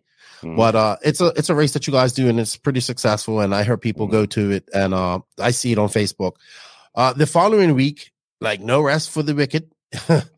So, but I guess Bobby Moore comes down and starts to build at Badlands. Is he Bobby built the track, right? Yeah, Bob, Bobby uh, did the machinery, the layout. Um, you know, basically built built everything to about you know eighty-five percent complete or whatever. Um, when he builds the track, uh, the people who own the track come in and kind of finish it off, which is uh, okay. just smooth it out, lay pipe, um, tamp, tamp the sides of the jumps, just do whatever. Excuse me. You got some water, dude. You need some water. Yeah, I got some coffee here. Um, so who made yeah. it? Who designed the track? He designed it. He built most of it with the machine, and then we just basically go in there and finish it. Well, I I really did enjoy the layout. I thought mm-hmm. it was good. I thought it was very Supercross-esque. Yep. It was um, it was the smallest in laps times of the tracks that we've been to for R C G P, but the most okay. Badlands was Supercrossy too, but this was this really had that more Supercross feel because you just saw cars in the air all the time, and then uh, they would come flying on that straightaway. Like even though it's not the longest straightaway in the world, cars were just coming on there, and they were able to. to hook into that bow and just go around that. Like even, okay, so we went to R C G P. Obviously the entries were light. That sucked. Uh, no Ongaro. That sucked. Um, but Ronnefalk came. Bornhorst was there. And Bornhorst and Heckert came to like, I'm going to do a full recap of this race with like J Q and all that there, but I just want to touch on it. Like Heckert was fucking fast all weekend. I know you wasn't there because you was busy building the master track, but he was damn fast all weekend. Joe was fast, and I think like uh, Ronnefalk kind of had to get up and get on his game, and uh, like treat it a little more serious because you know he had already won it, right? Uh, because Ongaro didn't show up, but it was really fun, and you didn't see this, so you so for people that didn't know, these guys, Lucas and all the guys at Beach R C and all these volunteers that helped We got there Thursday. It was wet. You was out there driving the lawnmower on, and I'm just like, okay, the almost got it done. And then as soon as you got it done, fucking rain again. And I was just like, this is like Fall Brawl all over again. Um, I really felt bad for you guys. It's, it's weather. I mean, it's part of having an outdoor track. Unless you live in the desert, Arizona or California, wherever. Wherever it doesn't rain, which most places it rains. Bad thing with outdoor track, you got you got to deal with weather. Um, there's nothing you can do about it. You can pray to the gods, but uh, they might not agree. So you either deal with, deal with what you got. If it wasn't R C G P, we would have canceled that thing on Thursday. Been like, hell no. Hey, it was but, so much work. Uh, we didn't get on the track till like twelve on Friday because it rained, and I just like I just saw Brett, like he was just out there, and then like I was just like, oh man, everybody was there pitching in, and I was like, fuck, these guys are working hard. And but they got it. I think they got the track dry, and then the infield was very hard to dry. It was super muddy, so they couldn't get that done. And everybody, but everybody hung around. We got all the ROMs in. It was a bit fast because they were trying to get ROMs in for Rush. And I think the funnest thing was uh, that evening, so the guys went out for their last qualifier or last practice session. And we watched uh, David Ronnefalk and Aiden Horn see who can drift the furthest, because the track was a little slick, drift the furthest from the straightaway around that bowl. And, mm-hmm. and dude, these guys were like, by the time they got to the, the enter the corner, they were literally like almost facing back towards the straightaway. Like they were just having fun. And awesome. I thought that was pretty cool because everybody was standing, that state was standing around and just watching them do this. And they were just like, like getting like the ass back of the cars and just drifting completely around that bull, hitting that berm and coming out of there so fast. Awesome. Uh, it was really, I, I really enjoyed that track. Um, it, uh, it was, it had some difficult parts. Like a lot of guys, I know the R C two guys were struggling with the back hip jump. They're like, ah, it's just hard to get, but it was difficult. And you saw some of these pro guys make mistakes. It grooved up like it, it, it, it grooved up like usually it does. By the time the sun was baking on it and all that type of stuff, it was a good event. Trent won R C two. I was pumped for him. I know he's been trying to win uh, a decent sized big race like that for a long time. Ronnefalk won it. People, I think, people enjoyed this show that uh, that were there. That enjoyed just watching him. And probably uh, born well, the six minute man, he kind of demolished us. I'm not gonna lie, he kind of demolished them, but I think people just enjoyed the show that he put on, and then guys put on. But Hacker was super fast and was very impressed with him because he's kind of needed a good performance, even though this doesn't have the top guys. He was just fast, you know. Brandon Rose was fast too, but uh, had some issues. So I think that was, we're going to go into a full R C G P recap. I can't really do it with you because you wasn't there. Yeah. So um, you was like it, building a track. Yeah. Uh, so actually I was out there. All right. So I'm, I'm in the middle. I just started making the video for the Masters of Dirt. I haven't made a video all month. Um, so in the, in the video I'm making, I do explain that uh, about Friday into Dixie Nationals, uh, I got the flu. Mm. It just, boom, hammered me. I had to go home. I spent all Friday, Saturday, and Sunday at home just nursing, nursing my wounds, um, trying to recover. I recovered as much as possible. I was at Badlands Monday. Um, the track was pretty rough when we got out there. Um, it just, you know, it just needed a lot of work, needed a lot of smoothing out, needed to be made pretty and piped up and everything. So I, I essentially spent Monday, Tuesday, Wednesday out there. Wednesday, I had the track just looking primo. I mean, it was beautiful. You couldn't, you couldn't get it just any more ready, you know. Um, the dirt was just smooth and buttery. It was, it was great. And then uh, Brent sends me a picture on Thursday of the track and completely flooded out. And it wasn't just flooded; it was, it was more flooded than I've ever seen Badlands in the time I've been in R C. And that's my home track. I used to work on it by myself. Um, when I first started R C, and um, I, I'd clear puddles off that thing all the time. I've never seen it flood the way it was flooded. Just wow. The new design, how it retained water, no drainage areas or whatever. It just just took it so bad. So I mean, the whole place was kind of flooded. You know, it was mud yeah. everywhere. Oh, even yeah. where we guys were pitting and all that stuff. It was so, that was a little bit that sucked. Like it, the mud was it, it dried up by Sunday, but it still wasn't dry. Yeah, it was it was crazy. It was, it was a lot of rain, um, but we finished it all off, and it ended up being pr- pretty cool. Um, I I wasn't there to see like the final product of people racing. Mm-hmm. I only caught a couple laps, but. Um, it was a lot of work, you know, after getting the flu, doing that all week, doing the whole Thursday rebuild, Friday rebuild. As soon as I was done with that, I had to go to Masters and, or go to Beach R C and start working on the Masters track.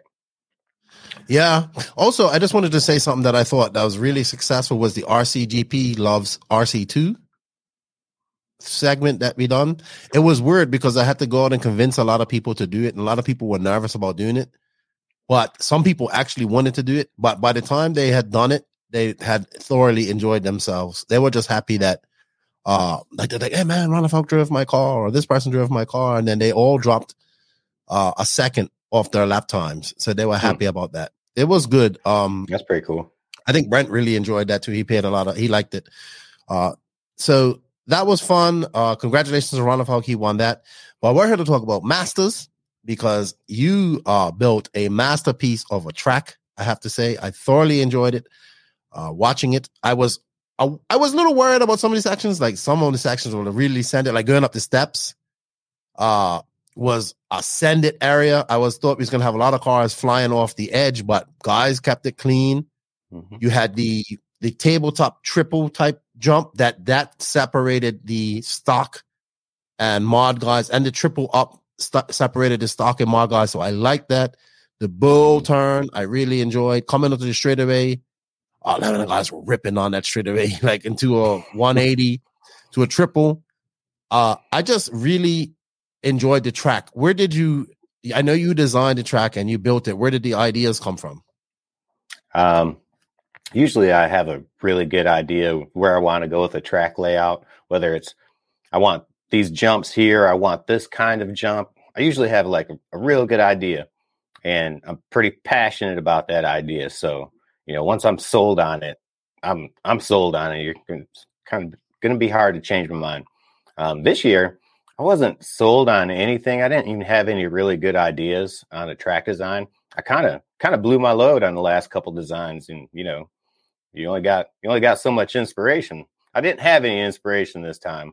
Uh, but watching him do Dixie Nationals, he, he actually used more dirt than he's ever used before for the Dixie Nationals to make, um, you know, bigger berms.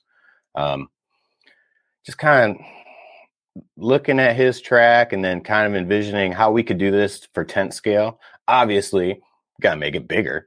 Um, but how we could, you always build, you know, berms in R C are, are finicky. So you don't build a berm right, people just won't use it. Um, The berm at Badlands for R C G P at the end of the straightaway, it was just about right. You didn't have to use it, but a lot of people would kind of use it a little bit to come into the straightaway hotter and then just kind of use the berm to get out. Um, with, uh, yeah, look at that big old berm there. So every time we built a berm in the past, it's it's like it's cupped out.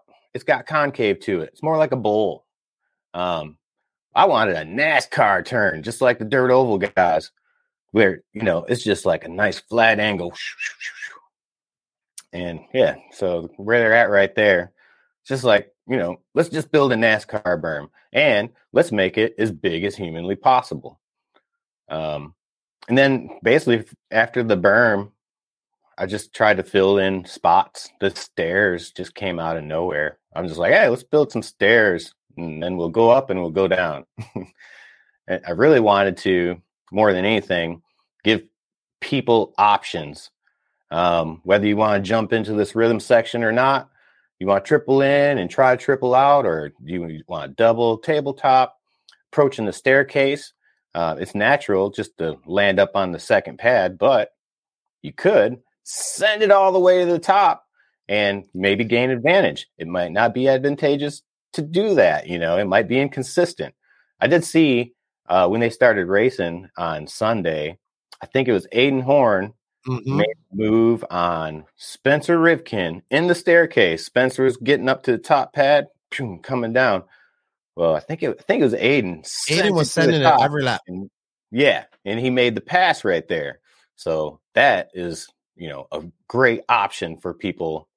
It's not it's not one line, you know. Um, mm-hmm.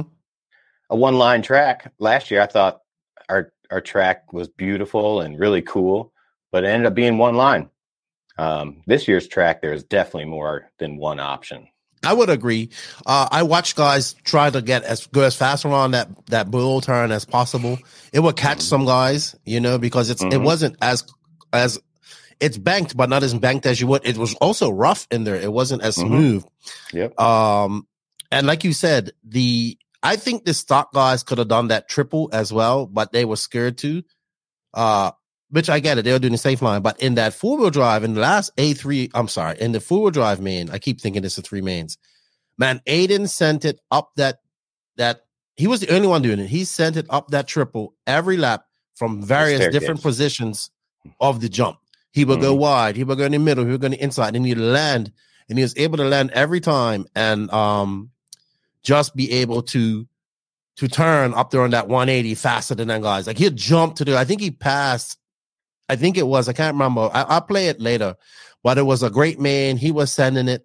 And I just think, uh, in that sense, it was a great track that separated those two, those two classes. I'm going to turn this off because I know it kind of...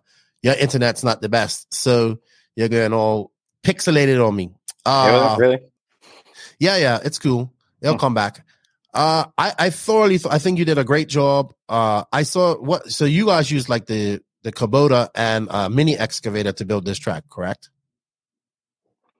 Uh, yeah, we used a big old tractor with a front bucket and a mm-hmm. tiller on the back, and that tills up all the dirt. And um, the bucket basically scoops up most dirt and moves it somewhere. And then we use the excavator, the little arm thing that digs in. That just kind of digs digs deep for us, uh, lets us move a lot of dirt around. Um, mm-hmm. So it's a combination of those two machines. Um, and that's Thomas Nichols and Josh Hatchell, basically always our, our heavy machine guys. Um, I can move the machines around, but it's just... I've never took time to learn them, and I figured, you know, my, my specialty is with a uh, rake and shovel and, and a hand tamper.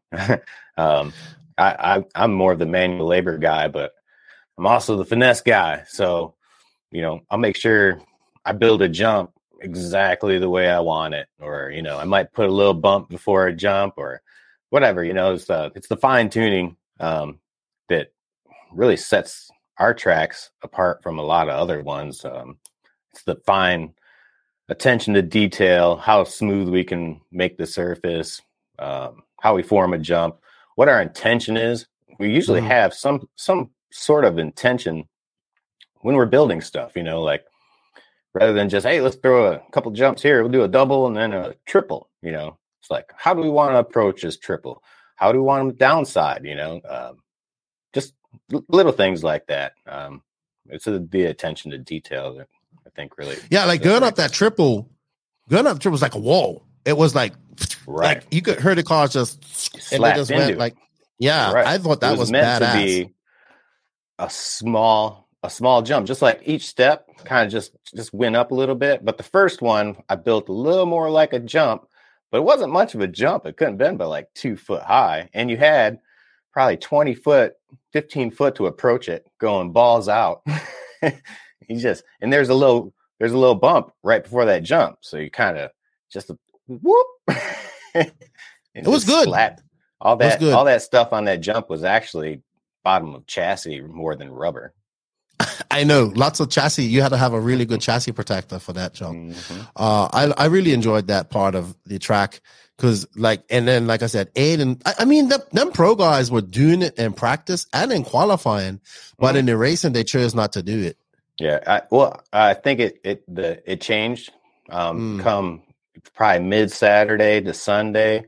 Um, it just, I, I think it just changed just a little bit to take away the consistency they, the pros were comfortable with. Cause I seen mm-hmm. them do it almost all the way until right around maybe the last qualifier of Saturday.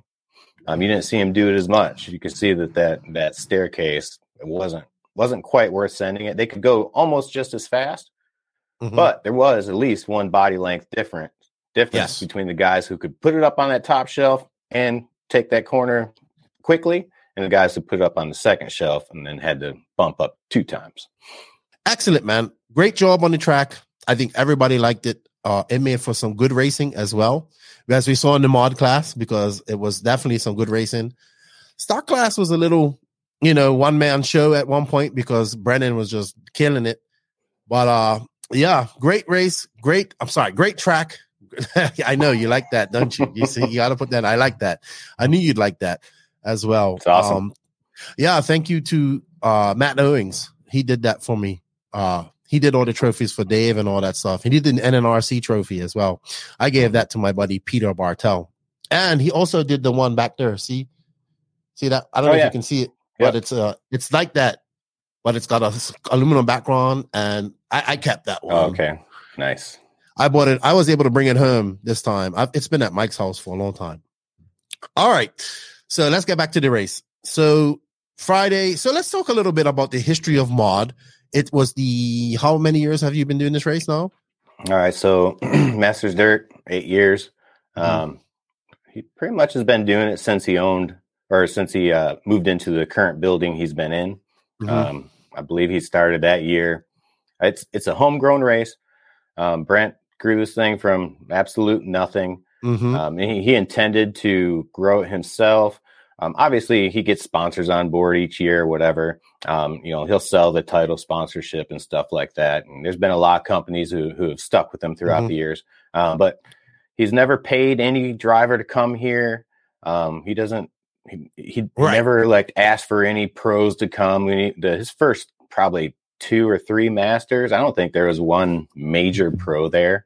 Mm-hmm. Um, I, I, yeah, they just uh, they didn't start coming until, you know, probably four or five years in. As it grew, as the event got more known and people spread by the word of mouth.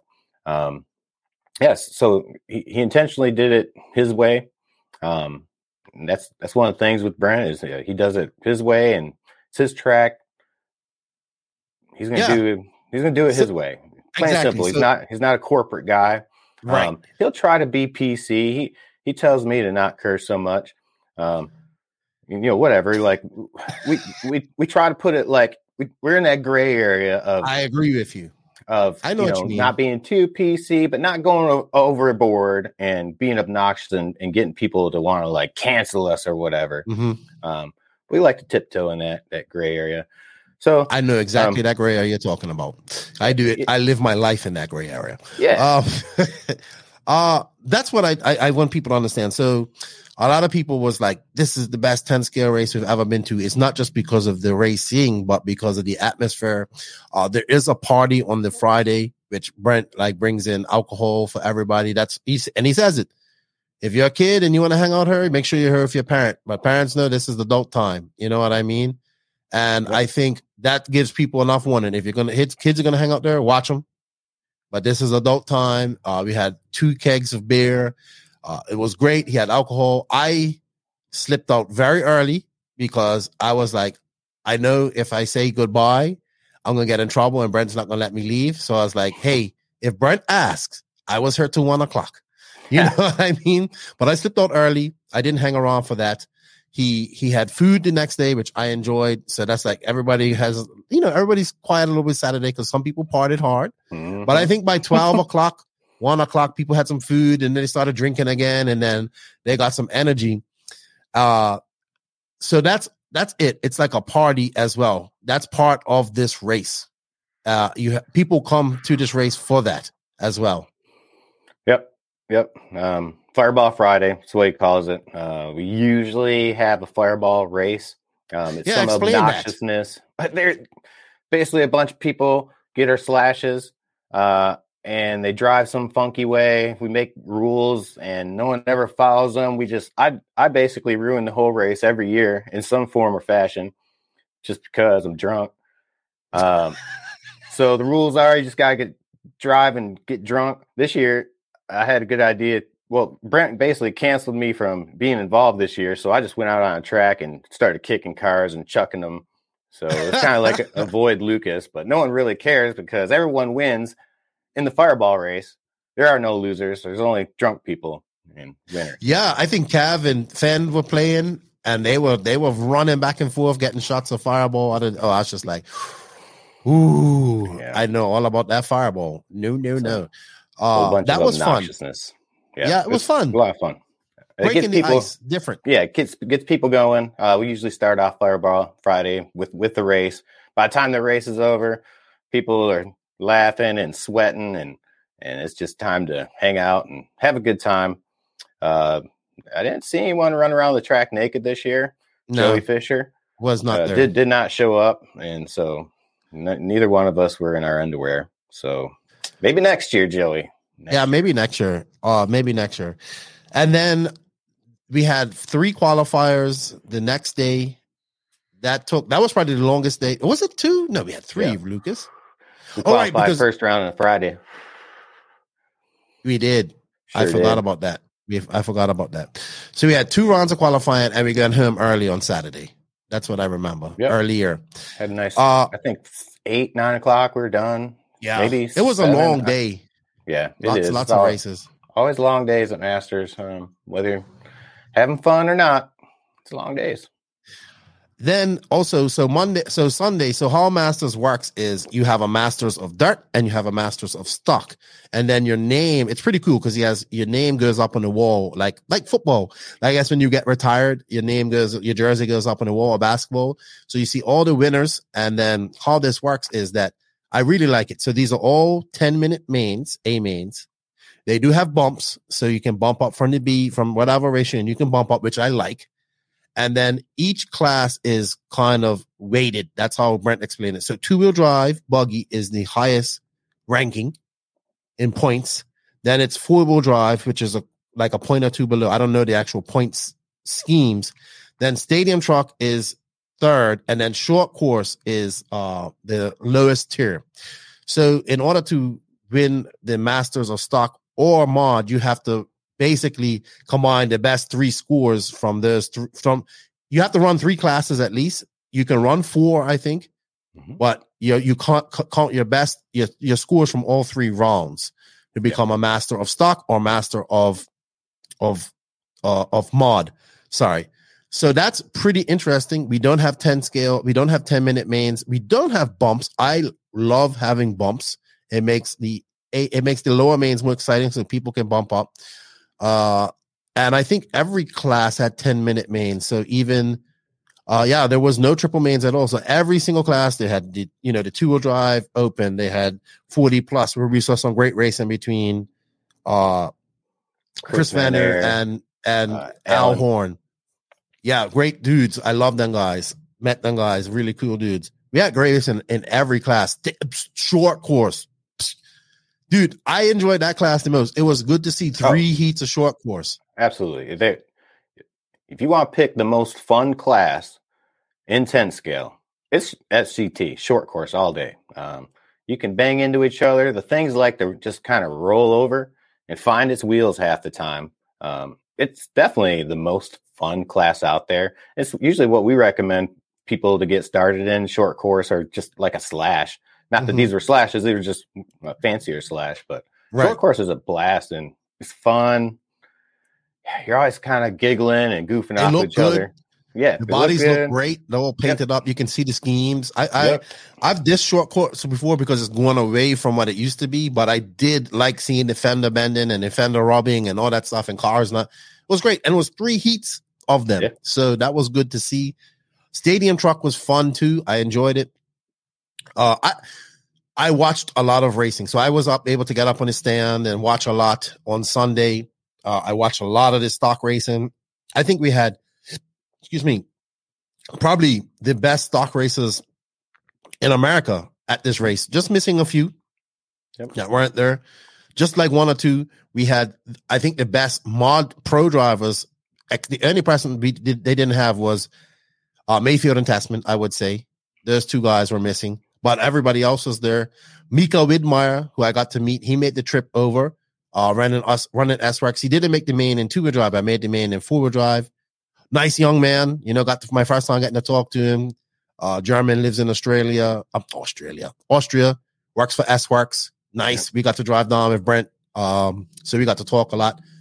Uh, I always like me making re- uh, relationships like that. I'll see him here shortly again. And yeah, even like just watching like Joe Bornhorst, you can see like Joe and Spencer weren't having the best times because, you know, eight scales, they're a normal, normal thing, but they still had fun. Like during yeah, their mains, like- they had, yeah, because remember you heard the, so you had Lee Satzer, Aiden Horn, all that guys heckling them. I thought that was so fun because they did that at, at, at yeah, Joe. Hey, oh, they, no. they were going crazy. Um, We had Scotty in there who was doing a great job, man. That guy does a, he's a machine, man. He he comes in, he gets behind that computer and he doesn't stop. He stops to take breaks to go yeah, to the bathroom. Man, barely. I mean, he he if he goes to the bathroom, he'll go and do it real quick and he's back. He's yeah. not having anyone replace him. I've offered to give him a break every now and, you know, he's been there a couple of years now. And every blue moon, I'll be like, hey, man, you just want to take five minutes? He's like, I'm here to do a job. I'm professional. I'm Yeah, machine, machine, machine. Uh, Scotty's yes. the man, you know. He's he's the best in the world. And that's all there is to it. There's Scotty, and there's everybody else. Um, uh, he's good. So, like I, that's the first time I'm actually seen him uh, do R D as well. Usually oh, really? It's just yeah, and I don't even really get to see Scotty much when I'm at races because he's always in the booth. He commands just when he's out doing interviews and stuff. He commands respect. Yeah. Um, plain and simple. He's just uh, people respect him. He will correct somebody. And they will know that they've yep. been corrected. he yep. doesn't make, you know, he's not derogatory, but, you know, he's just straight when to he needs you to you listen, be you better listen. He'll get your attention. Um, he's running the show. The show's going to go down the way, you know, he fairly thinks it needs to be. You know, just, he's just a different different level. I don't know who who can compete with him or, you know, and I think these race announcers are competing, but um, there's, yeah, like I get what you mean. Scotty and everybody else. Like he done he he does a great job, man. And first time, like I even got to talk to him a little bit. So this, this is the first time I really got to sit off and talk to him a little bit. So it was good. Uh, we had Danny from W R C E come in and do the coverage. He bust his ass too. He done a very good job, I think. Um, that guy's amazing.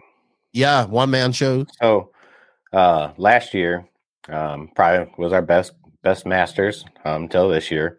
They always get better. Uh, but the, the the one thing we were lacking.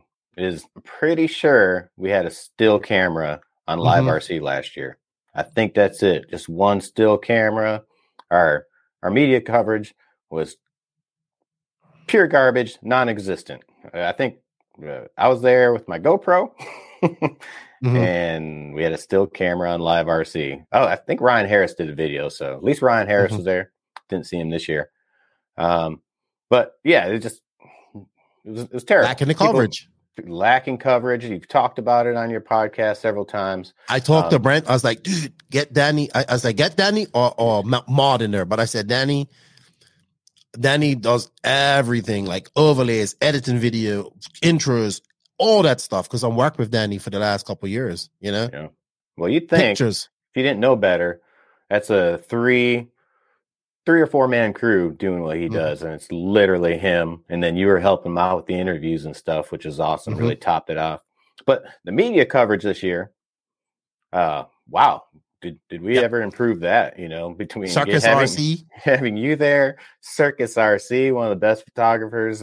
Hannah was there. J Concepts, Hannah, J Concepts, Paz, um, about fifteen other people with GoPros. Um, mm-hmm. It was it was great. Like. We couldn't have got more coverage uh, for that event. Like just people posting stuff. Yep. It's, it's, it's a lot of a uh, lot of uh, ad- advertisement for us right there for sure. Yes, and I need people need to understand that people from all over America came to this race. This wasn't just like a whole. Yes, was a lot of Southeast races, but there were people from Michigan, California, Washington, mm-hmm. Pacific Northwest, yeah. Northeast, Midwest, Texas. They were all there. And yeah, it it was uh, such a great event. I, I just, I'm so glad I went. Um, for me, I felt very welcomed in this world that, you know, I make fun of ten scale, like pink pinions and all that type of stuff. But I, you know, and, and I kind of never really fully grasped the whole stock thing. But I'm, I, my eyes are just like open. Like I, I was geeking out. It was good to see a lot of people came up and showed me love. A lot of these guys, these young guys who are in stock class, they knew who I was. And I was like, oh, you guys like know what we're doing.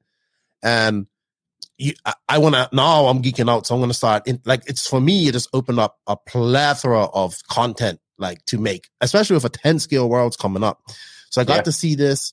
Um, I got to meet a lot of these people, like pe- new people that knew me or didn't know me. And they really were like the one thing I always say, and I always love about R C is the social aspect of it and meeting people.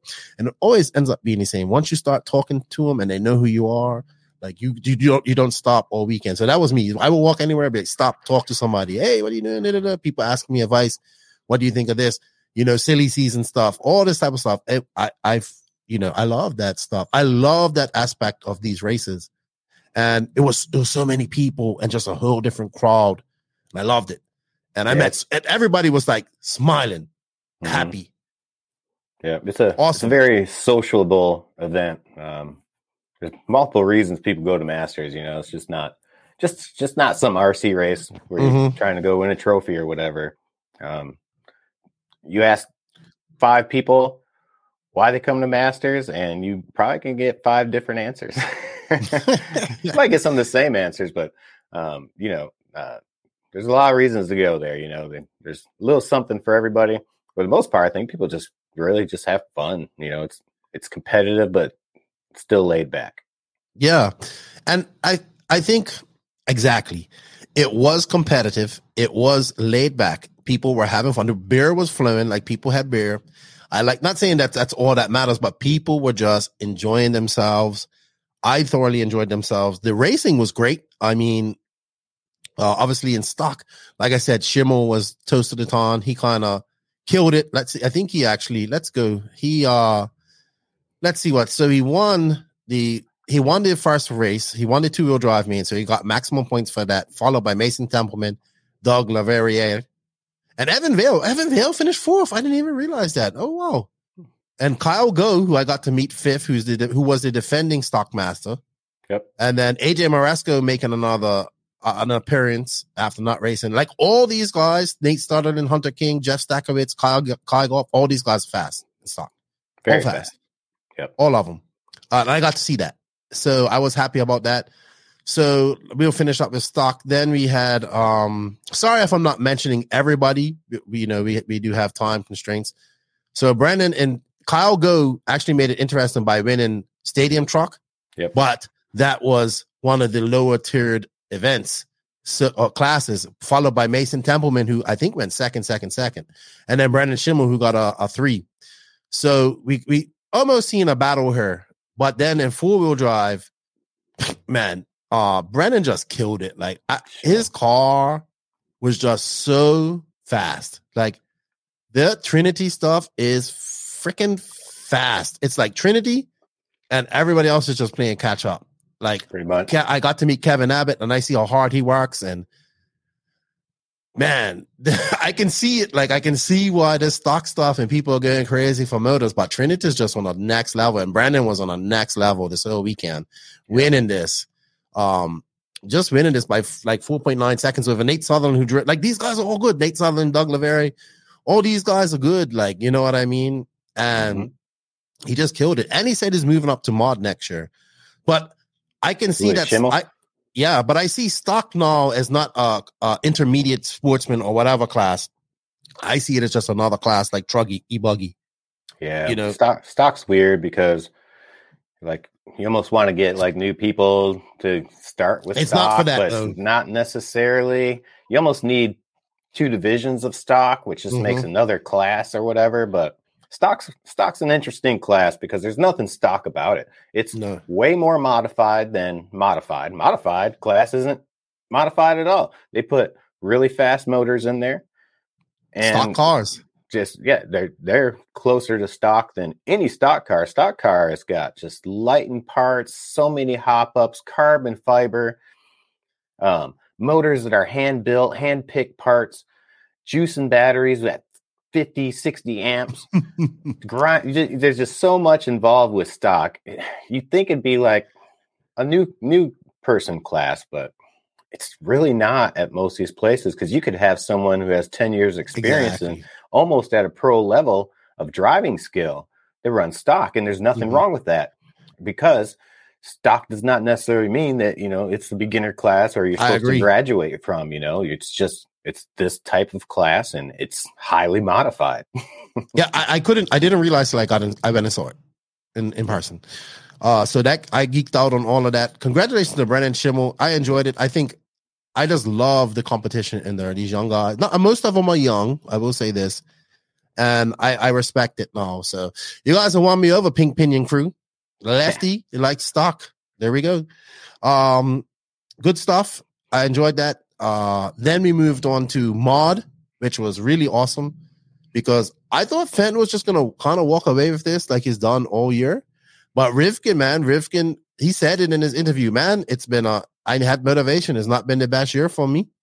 And he came out like in the, I would say this is the last big race they have this year. Okay, they have A M S coming up, a ten scale. He won two-wheel drive mod. Uh, then over with a lap over Dakota Fenn, like he got the, he got thirty-four laps. Fenn second. Taylor Sontag, who had a great weekend, third. Mm-hmm. Lee Setzer on fourth, too. Very good for weekend for Lee. And then Aiden Horn, who is, was the star of everything, because wow, we love that guy on the mic. Uh, it's, it's always a party when Aiden's around. He finished fifth in that. So that was a good finish for Rivkin. It was a good fight, but I think Fenn made some mistakes, if I remember correctly, and ended up uh, just having to settle for second. But Taylor done well. Uh, I think Taylor actually beat, uh, beat, no, sorry. I think Taylor beat uh, Fenn in, in, in truck. He did. So in truck, we saw the old man. Well, I hate to say him old, but he's like in his thirties. But the veteran, Dustin Evans, first time I ever met him as well. Probably don't like me because I ask a lot. I ask all the time, like, how does he have a job in R C? But he made all these oh, mains. He's a ten scaler. Right. I know that. That's why, that's why he's specialized. I, mean, I don't think he races eight scale.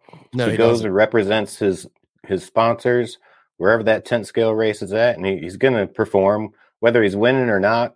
Uh, the dude's he's legit. He's he's mm-hmm. just like uh, any A main professional. He he's just a ten scaler though, you know. Uh, he doesn't doesn't get as much recognition just because he, he's not an eight scaler, and right, you know, eight scale is king. Yeah, so Dustin won that race with Rivkin. Uh, he it was a close race, it was by zero point four seconds. Cavallari came third. Charlie Mataranana, who I got to meet, nice young man. Uh, Got to meet him. He finished fourth, Aiden in fifth, another solid. Tater beats Dakota Fenn straight up, comes sixth. Dominic Paxioni, I met him and his dad. Very nice guys. The Kaufman family, oh, lovely family. Oh, everybody great. Was there racing. Their mom, like I asked her, do you just drink do you just drink Red Bull and coffee all day? She goes, no, I'm just, I'm always got. She was out there with two blowers. Mm-hmm. Like off the track. Yep. Every time I was like, wow, this this lady doesn't stop. The whole family was racing. I got to meet his brother. You know what I mean? Great mm-hmm. family. Great yeah, family. They're awesome. Yeah, they, they're there every every year. I don't know how many years they've been there, but I, as far as I can remember, they're always there. Um, they're they're awesome. Just a just a great family. Very yes. good people. Yes. And then I got to meet uh, Austin Cracknell, who my who's from the Pacific Northwest. Uh, my buddy Colin Branch goes, oh, make sure you meet him. I met him and Luke, Luke Unis and uh, Austin Cracknell's dad. So it was nice to meet them. He finished uh, tenth. So, and then, of course, we had, which I thought was probably one of the best mains, because we had Aiden up there just sending it uh, in that triple, man. And this was the four-wheel drive main, which uh, Dakota Fenn, Dakota Fenn won, but Rivkin kind of had this kind of wrapped up. Uh, he just needed to get like a top three, I think. Actually, it came down. It was really close. So it did come down to where Aiden came second. I think at one point, Rivkin might have lost this at one point throughout the race, because it is mm-hmm. ten minutes. Because I think Aiden or Rivkin was in front. I can't remember. I, I have. To, it's been a long time. But the points came on really close. The four-wheel drive was great. Uh, Aiden was just sending it. He like he made that pass from Rivkin. I think they hit each other a couple of times. But in the end, uh, Fenn wins it. Aiden second. Uh, Rivkin came third. And that gave him enough points to become the Masters of Of mod. We saw Cavallari in fourth, Dominic Paxioni in fifth, Aaron Kaufman sixth, Lee Setzer seventh, Tater Sontag eighth, Dustin Evans ninth, and Mika Widdermeyer in tenth. I thought that was a great cap to the end of the day. And uh, you can see that Spencer was relieved to win that, I think. And yep. um, I think he's been he's been at the at least the last three Masters, and um, he's been chasing the Masters for at least a few years now. Mm-hmm. Um, he's always doing well there, but um, he just never really he he performed so much better this weekend. I knew about I don't know round two. It's like, oh man, Spencer's looking really mm-hmm. good. I think he has a shot um, at winning it this year. Um, he's been trying for at least a couple years. And he just he looked really fast in qualifying. I, I, I had an idea that he was definitely there. He was good. To win. He was fast. Uh, I think what we're seeing is that this this Masters things has it's it's prestigious now. So they want their right. name on that wall, yeah. and I don't think anybody else is doing that. So that's that's great. So we'll see probably more guys. I can't wait till the European more European guys start coming to this race because that's eventually going to happen as well. Uh, yeah. But also. So congratulations to all them guys. Congratulations to everybody that podium. I'm sorry we don't go through all the results. The other thing we forgot to mention was the hooligan race. That was, I, I first raising the money for it was fun because it was like an auction. So yeah. I think the winner got fourteen hundred dollars or something like that. Thirteen something twenty five. Right. I think it was thirteen twenty five. Yeah, people. So the, the a lot of money. Was, Yeah, the audience was putting in money. Like they're like yeah. that's what you they, they, whatever the audience came out, the they will get money. It starts off at at um I think Brent Brent starts it off at like two hundred bucks or something mm-hmm. like that. And then so this year he had somebody the last position open on the driver's stand, he auctioned it off uh to the crowd. Mm-hmm. I think somebody ended up buying that last position for th- Three hundred, maybe three hundred and fifty dollars to go okay. have a chance to go up there and drive, and then uh, I don't know. Several other people threw in fifty, hundred dollars here, hundred dollars there. The pot ended up at thirteen hundred dollars for one person to finish that hooligan race. Which you know, just to finish that hooligan race is pretty spectacular. But to win it, uh, you know, the odds are against you. Right. So just so people know, the race was inverted. So they were racing the op- opposite way backwards yeah. of the track. Um, there's obstacles put all over the track. There was one where you, you had to, if you jumped in the wheelbarrow, you got like fifty bucks extra. Yep. And then what I thought was funny, Brett's got a riot shield. And it's like, it's like, I'm like, what is this? Like Call of Duty? Like it's walking around, you see the guy in a riot shield and, and he was walking around the track and like trying to block people. And dude, people were going crazy. Like, and just having so much fun. And I was just like, oh, this is this is awesome. Like, and I was yeah. like, I think I don't even remember who won it, but somebody got there. It was a local, actually. One of our locals. His name is uh, Nathan. Yeah, it was very surprising. I think it's the first time a local has won. Um, so yeah, he's he's you know kind of a, a, a mid-tier driver. He's I wouldn't say he's super fast, but he's not really slow. He's just kind of, you know, kind of very average. And um man, he pulled it out of his ass. Put it down. He had a mini truggy out there. He just kept he got it done, man. It's very surprising. Yeah, we saw like four wheel drives with short course wheels on them. So if when they flip, they could try to flip back over. Um, we saw a few different modifications. I saw one guy with like zip tied pink bumpers on his car. Uh, yeah. It's pretty. I, people really got into it. Um, it was great. I also forgot we had the contours, the concourse. Sorry, which was yep. man, it was some great paint. Who won that? No idea. I think it was somebody. I can't remember. Yeah, but that was fun. Man, um, it was just, it was a great event. Like even Sunday, you know, when things start to thin on, people start going home. Peep, a lot of people stayed to watch the race. A lot of people went home, but a lot of people stayed, watched the race. And then, you know, we kind of, you know, I had to go get a rental car, came back, everybody. Peep. When I came back, people were out there still on the track racing or just having fun, like all really? These guys. Yeah, because I went to get a rental car and come back, and everybody was people were still in, on the track having fun. Like, and I got to meet a couple, like just a lot of good people. Like I got to meet the Factory Tracks team and all them young guys and what Al Horn's doing with them guys. I actually have an interview with him and those guys. Uh, like I said, I got to meet Kevin Abbott and all those guys that um do Trinity. All that was new to me. I, I did randomly just go into the hobby shop and just drool over things that I wanted. I was like, Ooh, there's a Super Bahari. I so want that. Ooh, there's a there's a Arma Creighton eight S that I want. Ooh, a sledge. You know, I was just, I would just go in there and daydream, because every time I walk into Beach R C, it's not the biggest hobby shop, but it's freaking packed with stuff, right? To the every time I walk into that place, it reminds me of being how it was when I was a kid and I used to walk into hobby shops and I just want everything. And unfortunately, I can't afford anything. So it was like just dreaming, like that Super Bahari, like how could I sneak that home? Uh, you know, and how could I not let my wife see it for a few months?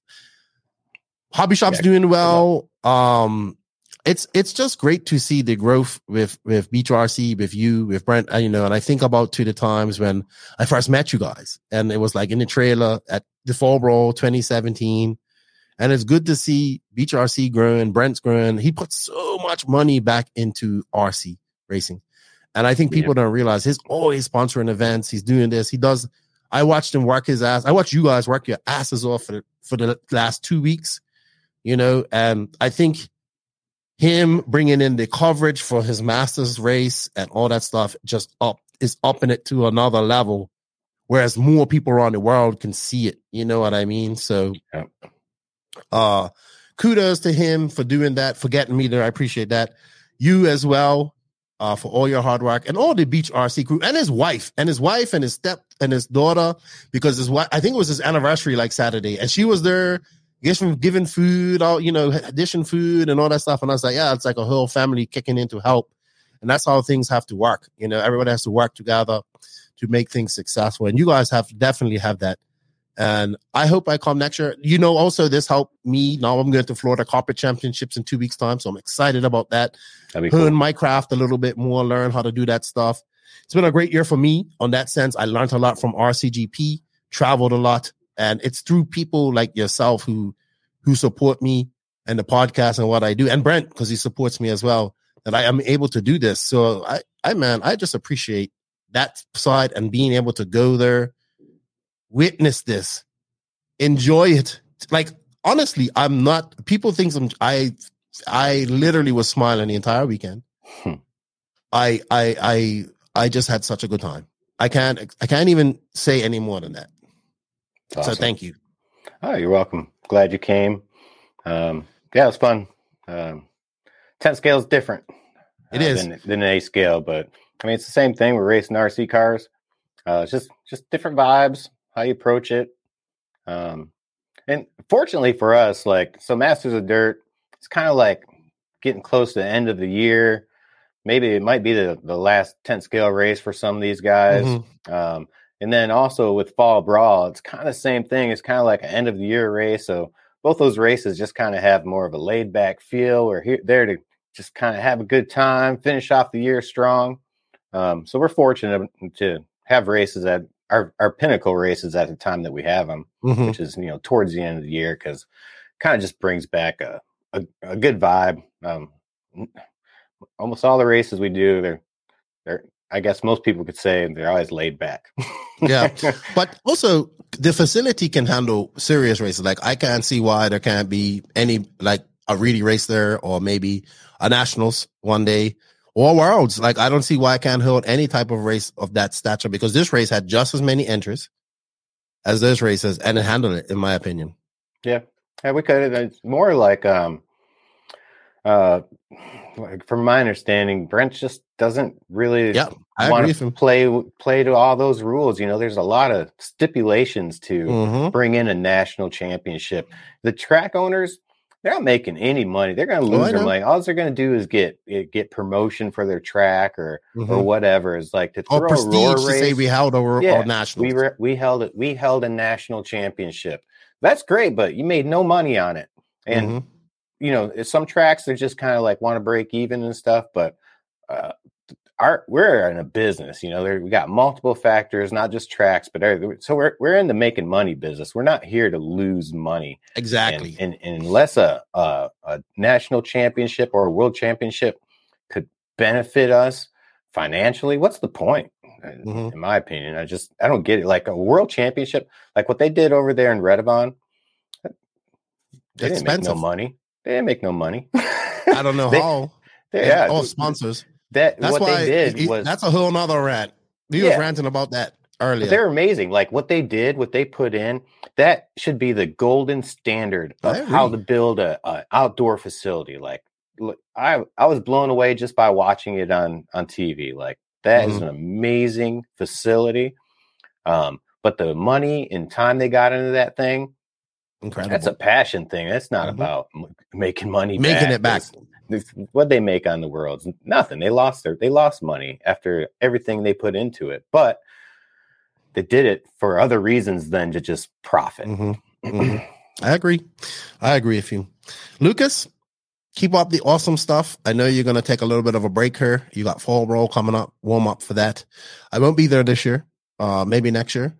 I had a blast. Uh, at R C G P, at Masters. Thank you again once for you and Brent for all your hard work. And I hope in in, in I get to come to this race again, and I hope to see you shortly again.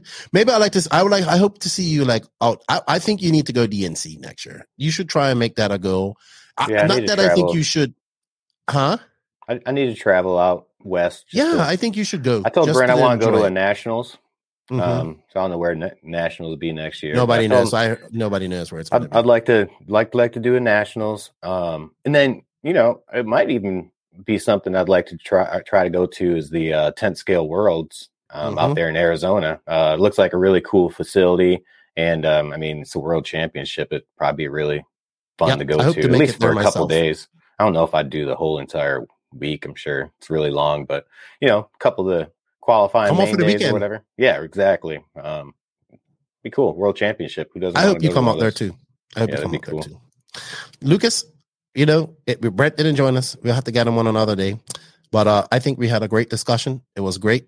I know you say you're not comfortable in front of the camera. You could have fooled me because you've been very comfortable. And um, thank you, man, for your time, your support, and your hard work. And um, it's good to see the No Name R C podcast. Steel design there in the back, and um awesome. That looks better. I knew you you would look great there, so thank you, man. Keep up the good work with your editing and all that you're doing, because you're getting so much better at it. And Thanks, um sir. yeah, if you guys don't know, go to that Beach R C, hit that sub, hit that notification, hit that like button, leave a comment, because this guy is making great content, and we need to get uh his channel making him some money so he can do more content. I would like to make money making videos, but I think that's far away. Um, it's a struggle. When is, when is this going to release? Tomorrow? Next week. Oh, next week. All right. So mm-hmm. I should have a couple videos out of Masters by then. Uh, mm-hmm. One's going out today, which is Friday, but you'll hear this next week. Mm-hmm. So I uh, should have. I'm gonna, it's going to be a multi-part series. Mm-hmm. Um, so I'm probably thinking three or four Masters recap videos is what I'm going to end up doing. Yeah, I have some interviews too. Uh, I'm going to break them on and probably just Uh, bunch them together and see if I can find some footage of the guys' cars running. I had a great interview with Al Horn. The Factory Tracks guys, they went crazy for a little bit. Uh, so I'm going to have to break that up. And yeah, I got some editing to do. I got about two weeks in. I, and then I'm back at Florida Carpet Championships. I'm happy to go there. And man, I'm blessed, man, traveling. And then three weeks in South America after that. Two days yeah. home, then three weeks in South America, which should be a lot of fun. A lot of work, but a lot of fun. It's crazy. So I know, hey, when it rains, we do. I love yeah. this, man. I you gotta take this. advantage of it, right? Dude, I sit I sat at Masters and I was going home from from the race in the airport, and I'm like, yeah, I'm one of them people, and I'm wearing my cowboy hat that I bought, so everyone is looking at me. And I just thought, I'm one of them people that you just don't know what they're doing in a, at an airport that has a cool story. And so whenever I talk to somebody, like, oh, what are you doing? I'm like, this is what I'm doing here. And it just starts a whole yeah. another conversation. yeah. Filling out, this is minutes. what I do, blah, blah, blah. Right. And I'm just like, man, I love being an ambassador for R C. Yeah, so, it's cool. Cool, dude. Thank you. Yo, have a good day. And uh, get some Thanks, rest Kenan. this weekend. Will do. Hey, I, I've been on vacation since Monday. Um, so uh, just to give Brent a little credit, Uh, he has not had a day off since Masters, um, so he's still grinding it out. It's probably why I didn't mm-hmm. show up on his podcast. Um, I have been on vacation, and I will not get off vacation until next Monday, so uh, I, I definitely am getting my rest. Yep, well deserved. And I wanted to say thank you to uh, all the people of the ten scale genres who made me welcome there this, this past weekend. I, it was great getting to know you. Uh, shout out to Corey Humphreys, who kept me hydrated and even got me food throughout the day. He had water, like, take water, whatever you need. And um, just the love that I was shown, I I I love it, man. Thank you guys, because you know that's I'm an eight scale guy, pure and simple. But I I love ten scale now, so it was it was great, and I appreciate uh, the new relationships that I met or people that I just met. Thank you guys for all the support, because I wouldn't have been at that race without you guys either. So yeah, I appreciate that. Lucas, we gotta go. All right. You have a good one, buddy, and thank you for all that you do. Uh, no problem. We will see you soon. Yeah, buddy.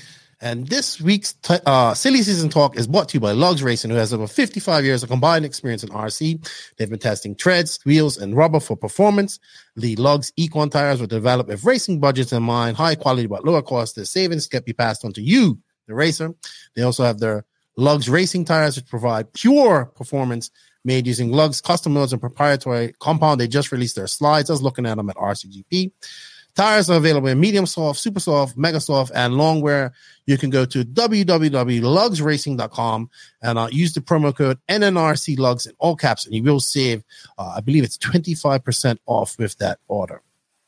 So thank you to Lugz for all their support.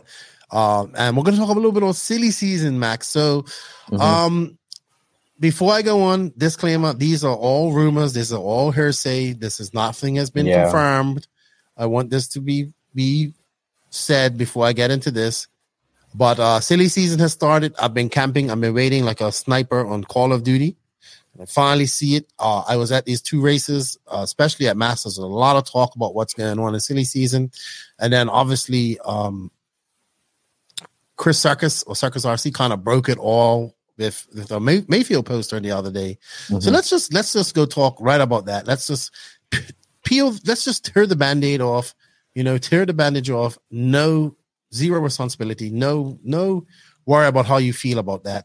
Um, the biggest rumor we're hearing now is, let's talk about it. Mayfield is out at Mugen, and there's a few companies yeah. that people are associating him with.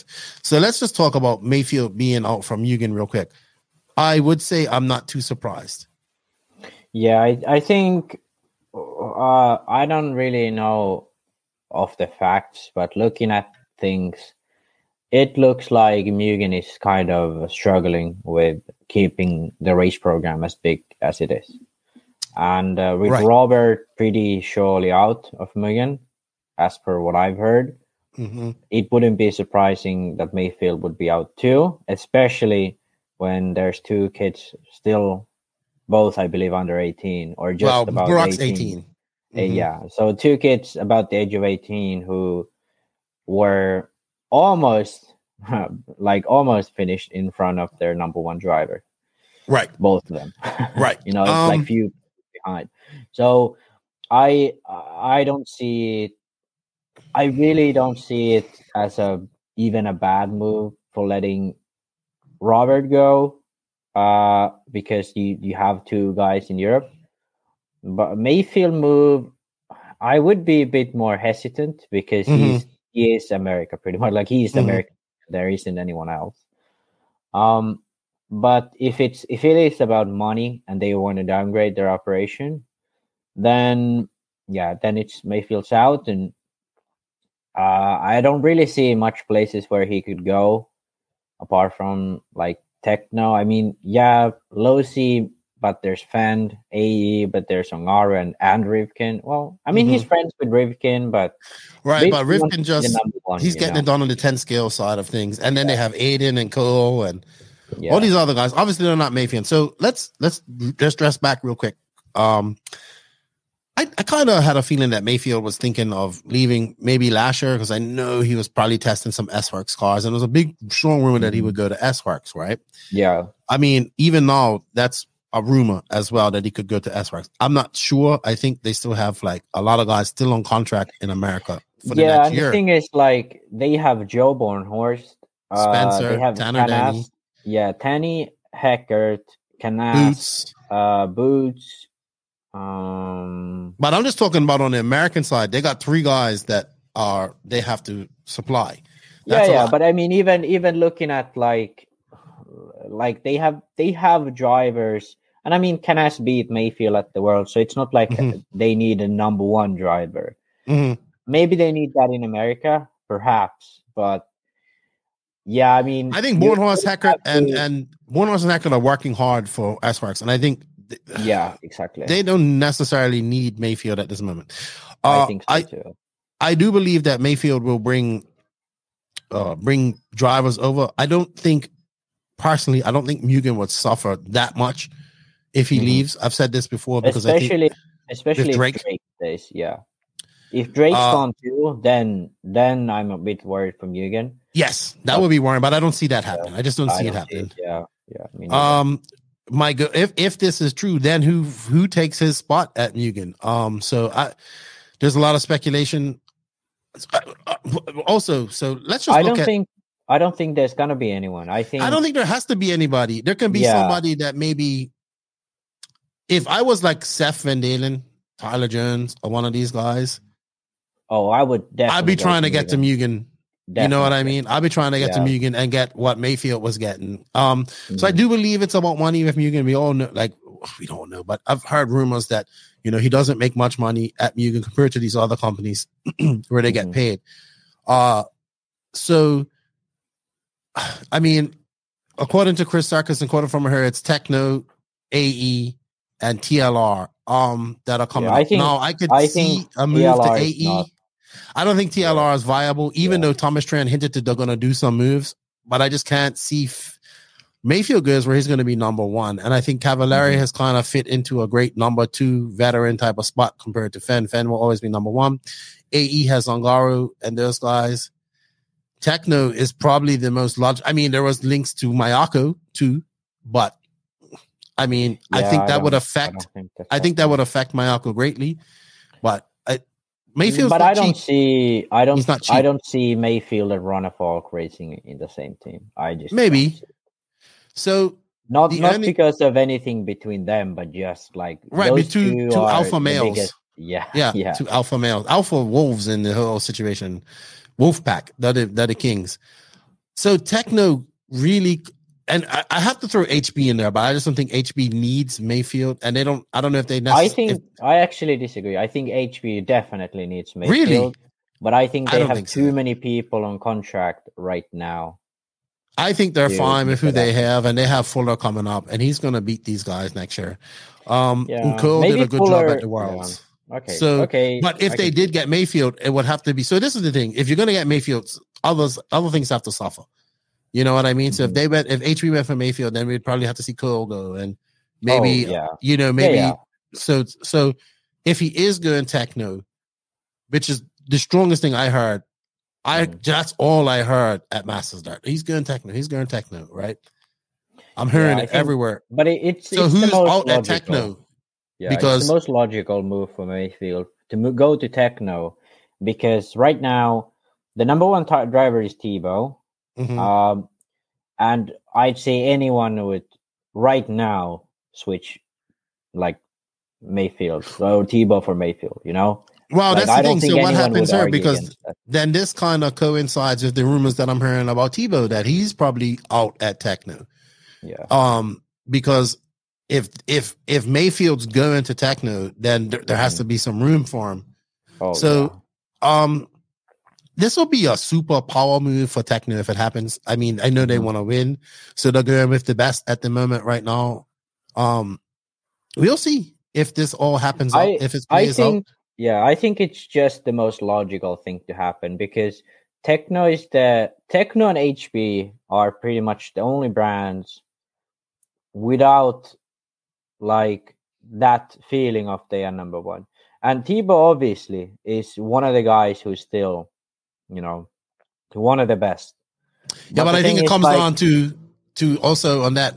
Will they like two alpha males on the same team? Yeah, and the thing is, like, I I'd equate Tebow to Cavallari. You know, Cavallari's not Fend. You know, and he like if Mayfield would join and they would keep Tebow, he'd be in Mayfield's shadow the whole time. You know, Cavallari right. looks like he's shit, even though he probably isn't. But Fend wow, is Max, like that good. Oh, come on. He qualified sixtieth at the Worlds. Like, yeah, but in ten scale, he's doing quite well. I yeah, yeah okay, this. But I'm I'm talking purely eight scale here right now. But, okay. like, oftentimes, like like he was in the C main at D N C, and Lil Bump even beat him. So it's it's like Cavalieri isn't looking good. Like, we have to be honest. Cavalieri yeah, yeah, has I agree to there. Good this year. But I don't think uh, that maybe, affects him. I think he's still going to be at T L R. Oh, yeah, yeah. I don't I don't see him gone there. But, like, is Tebow willing to sort of accept that role, you know? No, because, because I think Tebow still, if if he's out at Tekno, I think T, Tebow still brings value. I think he still has, I think he can still be competitive. We've seen him oh, yeah, be yeah. fast with the Tekno yeah. car. He seems to he seems to struggle in the mains, but He's he's still competitive. It's it's hard out there. He's pretty fresh sometimes. Yeah, it's way harder he, than what it used to be. I know, I know, I know. I and I I I'm not saying that Tebow is so bad, but I'm saying that the public perception will be right. Of course, that Mayfield of course, is mean. like the number one guy, and sort of even though if Tebow matched his pace, but the fact that Mayfield sort of has that, you know, right, right. He, he's been dominating the last two years thing, and the fact that he'll probably be still quite fast at Tekno. Like, is Tebow like, I, if I was in Tebow's shoes, I would rather go somewhere else if Mayfield joins, you know? Right, because you kind of still, so I think Tebow is maybe a little bit older than Mayfield, a little bit by a year. Um, he still has a lot of value left. I think he still has some good results left in him. Yeah. You talk to these guys, I think like even Robert would tell you, I have two more rounds left in me. Um, so I think I'm giving these guys two more rounds. Um, yeah, yeah, and and and I think like t- for it may Tebow, be more. It just may be yeah. more. I'm just saying, but like yeah. realistically, if we're looking at things, we got two more rounds. Tebow's yeah. social media is good. He's doing all that type of stuff. Mm-hmm. If he's out at at Tekno, I mean, I think he did a good job. But I think Tekno is like, hey, we won a national championship. We want this. We want that. And they're gonna go. They're going for who they think they can get that with. If yeah, they're gonna take think... Mayfield, or if we can, this could be all smokes and mirrors. And like Mugen pays him, and he stays at Mugen, which I think mm-hmm. would be probably what Mayfield would want. Um, yeah, because then he still floats around for ten skill.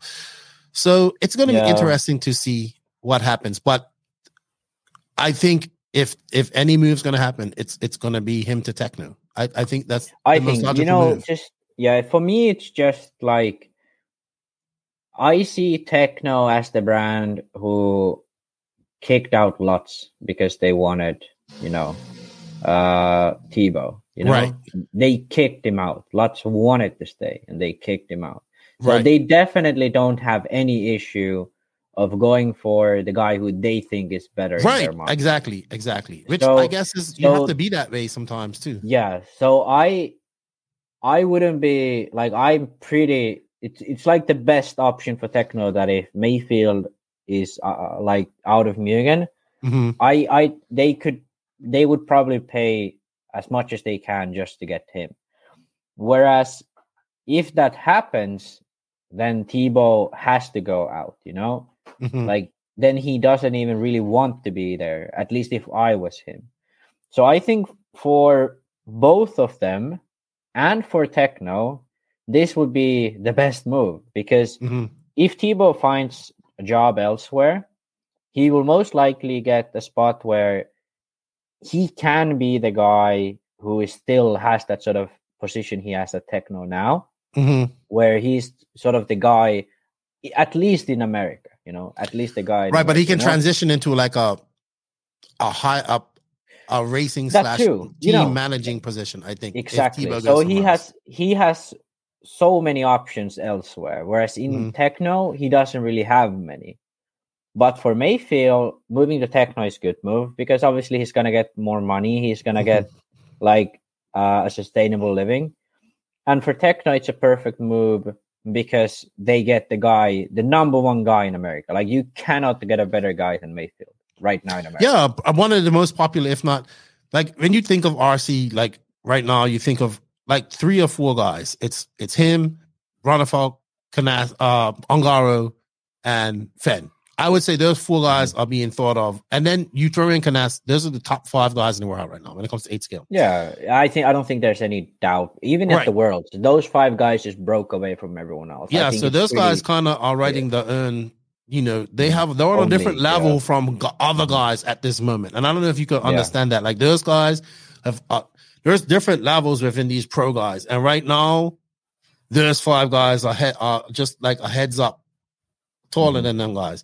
So yeah. I think, um, yeah, I kind of with you. If he goes to Tekno, it's a it's a win-win for both of them. It's a risk for both of them too, uh, because anything yeah. like this is a risk. I think whoever wherever Tebow goes, I think we're gonna start seeing him. We're, we're kind of already seeing him transition into more of, hey, I'm promoting J T P. Mm-hmm. This is what I'm doing. I'm on social media.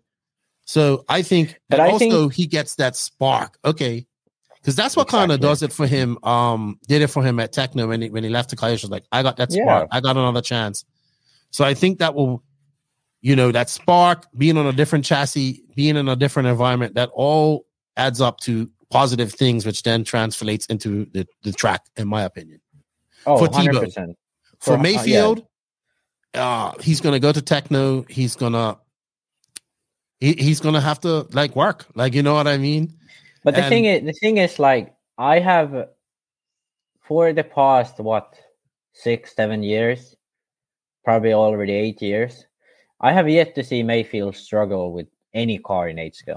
This is true, know? But he, you, yeah. I will be honest with you, when he jumped on the Mugen car, it was instant success. Oh, definitely. Definitely, so, he, his results became better as soon as he switched to Mugen. But I think he has won so much already that mm-hmm. he knows how to win. You know, he doesn't mm-hmm. have to worry about it. He knows what the recipe is for himself to succeed. And I, I bet he can do it that at Tekno. Uh, so yeah, I think I don't I don't think yeah, I, I kind of actually now just wanna see this happen, because I think there are brands that would want Tebow. Not a, and also I think there are brands that fit Tebow better than mm-hmm. Tekno does, because as far as I know, Tekno is kind of type of like company that they lead it and the drivers are the drivers, you know, mm-hmm. whereas other brands, for example, David at H B, that was basically like H B and David were synonymous, you know, mm-hmm. for at, at least a, a big part of the world. Like if you said H B, everyone thought about David Ronnefalk, you know? Right. So I think there are brands out there which Tebow would, would fit perfectly. Now, what brand is it? I don't know. It can mm-hmm. be, it can be H B even maybe, because I don't think Tebow is like as expensive as Mayfield will be for them. It can be, uh, I mean, it, I don't know. It can be almost any brand at this point, except right. for like, it can be A E. I don't think it's T L R. T L R is, T L R is like, maybe not, maybe yes, because they already have Cavalieri, but like it can be A E, it can be H B. Uh, it could be Miyako. It could be Agama. It, yeah, Miyako, Agama. Uh, like there, he has lots of options. He just needs to find a place. And I also, yeah, one thing I wrote down. This is what I forgot. He could go he to Mugen. Go back to Mugen or Kyosho. Like, mm-hmm. Lutz went to Kyosho. Tebow's like almost his whole career was with Kyosho. Mm-hmm. So, like, move like that could work out for him too. Uh, but yeah, there's like, he has options. If he gets offered deal from one of those, I think that is going to be better than what he's doing right now. Uh, because also for the fact that for him, I feel that he's a bit frustrated for not like winning. Even that this mm-hmm. year he was like saying like, I just can't like, like these kids are fast. The speed is like more than it used to be and all that type of stuff. So I can sort of read between the lines and see that he is a bit frustrated. So I think he needs a change for himself too. And I think this could be the perfect opportunity, or yeah, I, I just hope it all goes well for, for him. Yeah, I think so too. I think um when I heard this, I'm like, all right, so I get it why Tekno wants Mayfield. And like you said, it just it's just math. If he comes, mm-hmm. others have to go. And yeah. Um, we'll see. Nothing is official yet. Like I said, so far this is all hearsay, but this is strong, strong rumors that we're hearing. Uh, mm-hmm. I haven't really heard. There's also rumors about other things going on. Um, I think we're going to see S-Works pushing a lot with ten scale this year as well, uh, and getting a lot of regional people. I know they're focused on ten scale. You saw Joe and Spencer, and obviously Mika being over for that. I will see what Kyosho does as well. I mean, they have lots for a year. They did gain some some gain some momentum. T L R, similar, very good year for them. A E, same. H B, another good year for them. So it's it's going to be drivers like, I think, like, where's like Seth Van Dalen going to go? Is Tyler Jones going to stay with Tekno? Um, what's going to happen here? So I think Tekno will definitely have somebody like Mayfield, and then they'll have another driver. I think two drivers is the way to go. Um, yeah, but right now they have that second driver. Yeah, right now they have Barufalo, Tebow, uh, Jones, Tyler Jones, and they still have their and, team. And they Van, have all their guys and, and Van Dalen. So right. and Wiggins. So they basically have five guys right now. I think if they let Tebow go, they're gonna let Jones go, and I think Jones is already on his way out. So maybe, then they would en- then they would end up with Wiggins, Van Dalen, and uh, Mayfield in America, and Barufalo in Europe. But if so I'm I Jones, that, or, if I'm Jones or Van Dalen, I'm trying to get that Mugen spot. Oh, one hundred percent. If if I'm if I'm a guy who is kind of, you know, like even even Mason Fuller, he has a good spot at H B. Mm-hmm. But like he's the type of driver who, if I was Mugen America, I would try to get him. You know, because mm-hmm. he's going to be cheap, relatively speaking. Mm, not as cheap as I don't think not as cheap as the other guys, to be honest. Oh, no, no, no, no. But because his value went up. Like, oh yeah, yeah. But it's not like you're going to have to pay more for Tebow and Cab than you have to pay for Fuller, and Fuller is definitely right now the better option mm-hmm. business wise. I. If Tebow goes to Mugen, I will be surprised because I think the same issue will arise that he needs to make more money, you know, and um, yeah, I think that's a big issue with Mugen. I could be wrong. We could be, it could be all smoke and mirrors. Mayfield couldn't be staying where it's going, but the strong yeah. rumors are that, like, we're hearing that he's out and he's going to Tekno. I've heard that multiple times. Mm-hmm. Um, we'll see. So that's the silly season rumors, and and and who knows, maybe. Maybe, you know, Drake takes an even bigger role in Mugen America, and he signs a driver on the Drake Racing Mugen maybe, or Mugen Drake maybe, Racing. Like maybe that could be even a case. So, so I don't know. Yeah, I, as we learn more stuff, we'll talk about it. But that's the latest silly season rumors we've been hearing. Max, so I, there's one question I'm going to ask, and then we're going to wrap it up. And you can answer this the next time I'm on, and we want you guys answers as well. So we came up with this question: where would you? We talked about Lewis Hamilton. We saw the R C Visions thing that he did. And um, I was listening to uh, Extra Lap podcast, and they were talking to two, two guys that done that. You should actually check it out. It's really good about taking R C racing to uh, less developed communities and stuff like that. So I took two I took two personalities. So I'm going to take uh, two that have had some R C influence. Uh, Lewis Hamilton, Travis Pastrana. So which races would you invite Lewis Hamilton to come watch and be a part of and, and partake in? And which race would you invite Travis Pastrana to come and be a part in?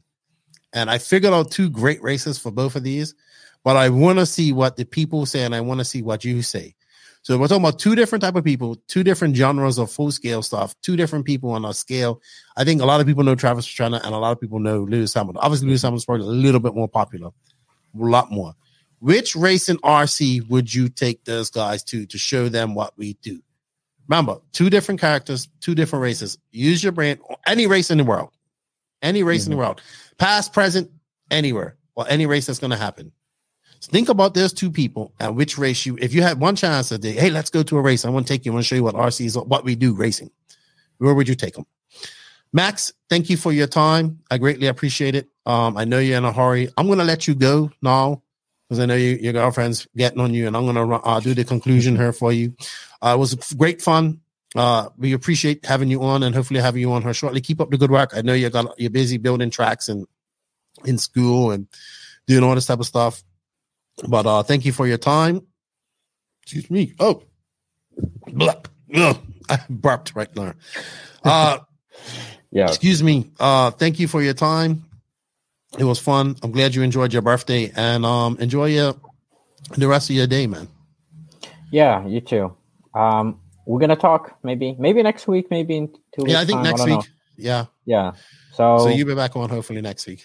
All your listeners can hear my beautiful voice and awesome insight. There we go. See, as arrogant as ever. Max, I got to I got to I got to end it like I started it today. You, you always got to do it. See you later, good yeah. buddy. Yeah. See you Thank guys. You. All right, so that's it for us to this week, guys. Thank you for all your time. Um, I just wanted to shout out to a few more people. Uh, shout out to my boy Matt and Roberto. I met them. They're Florida guys. They're, they're really cool guys. We had a lot of fun together. Shout out to my boy, Salty Joe. It was good to see you and hang out with you, and I stayed with you. Big shout out to my boy, Mike Hill, and his wife, Heather, and Rocky, and his family as well. They had me over as guests. I got to go have dinner with his mother and his father the first night there in North Carolina. Um, it was good. Uh, his mother's, wow, she's lost a lot of weight, and she got some knee replacements, man. She looks like a new person. Um, that was great being in America again. Really enjoyed my time there. Thank you to everybody that made me feel welcome, came up and showed the N N R C some love. Uh, I can't, I just can't. Sometimes I, I feel like I don't know how to show my appreciation more. So I'm trying to figure out ways to show my appreciation, but thank you to everybody. Greatly appreciate that. We can't do without you guys. Um, just if I missed you in this chat, I'm a, I apologize. I meet so many people. I talk to so many awesome people. Uh, just real quick. Also, I got this at uh, the racer from gentleman. He had a Star Wars tattoo on his, on his calf. I thought it was a pre- pretty cool Locked In R C. It's a soft feel steering wheel. So it's like a gel steering wheel. I'm going to put it on my car. He has various colors. Check them out at, uh, uh, looking for their website. It doesn't have a name. I think they have a Facebook as well. Locked In R C. Obviously I got my G Spec cables. Thank you to G Spec. Check this cool brush that, uh, Brent from, uh, R C Body Armor sent me. So you can open it up like this. Goes and forms in different ways. He sent that with me with some. Some stuff he sent me as well. Uh, I have them here. I have to open up the rest of the package. Some stuff I got over the mail. Uh, heard there's a new series coming in Florida done by Flying Ryan LaCourier. Uh, good to see a lot of people get behind that. Uh, All Out as well. Their dean's got a whole bunch of clay coming in, building a badass track. See everybody in Florida shortly. Leaving on the sixteenth. Looking forward to that.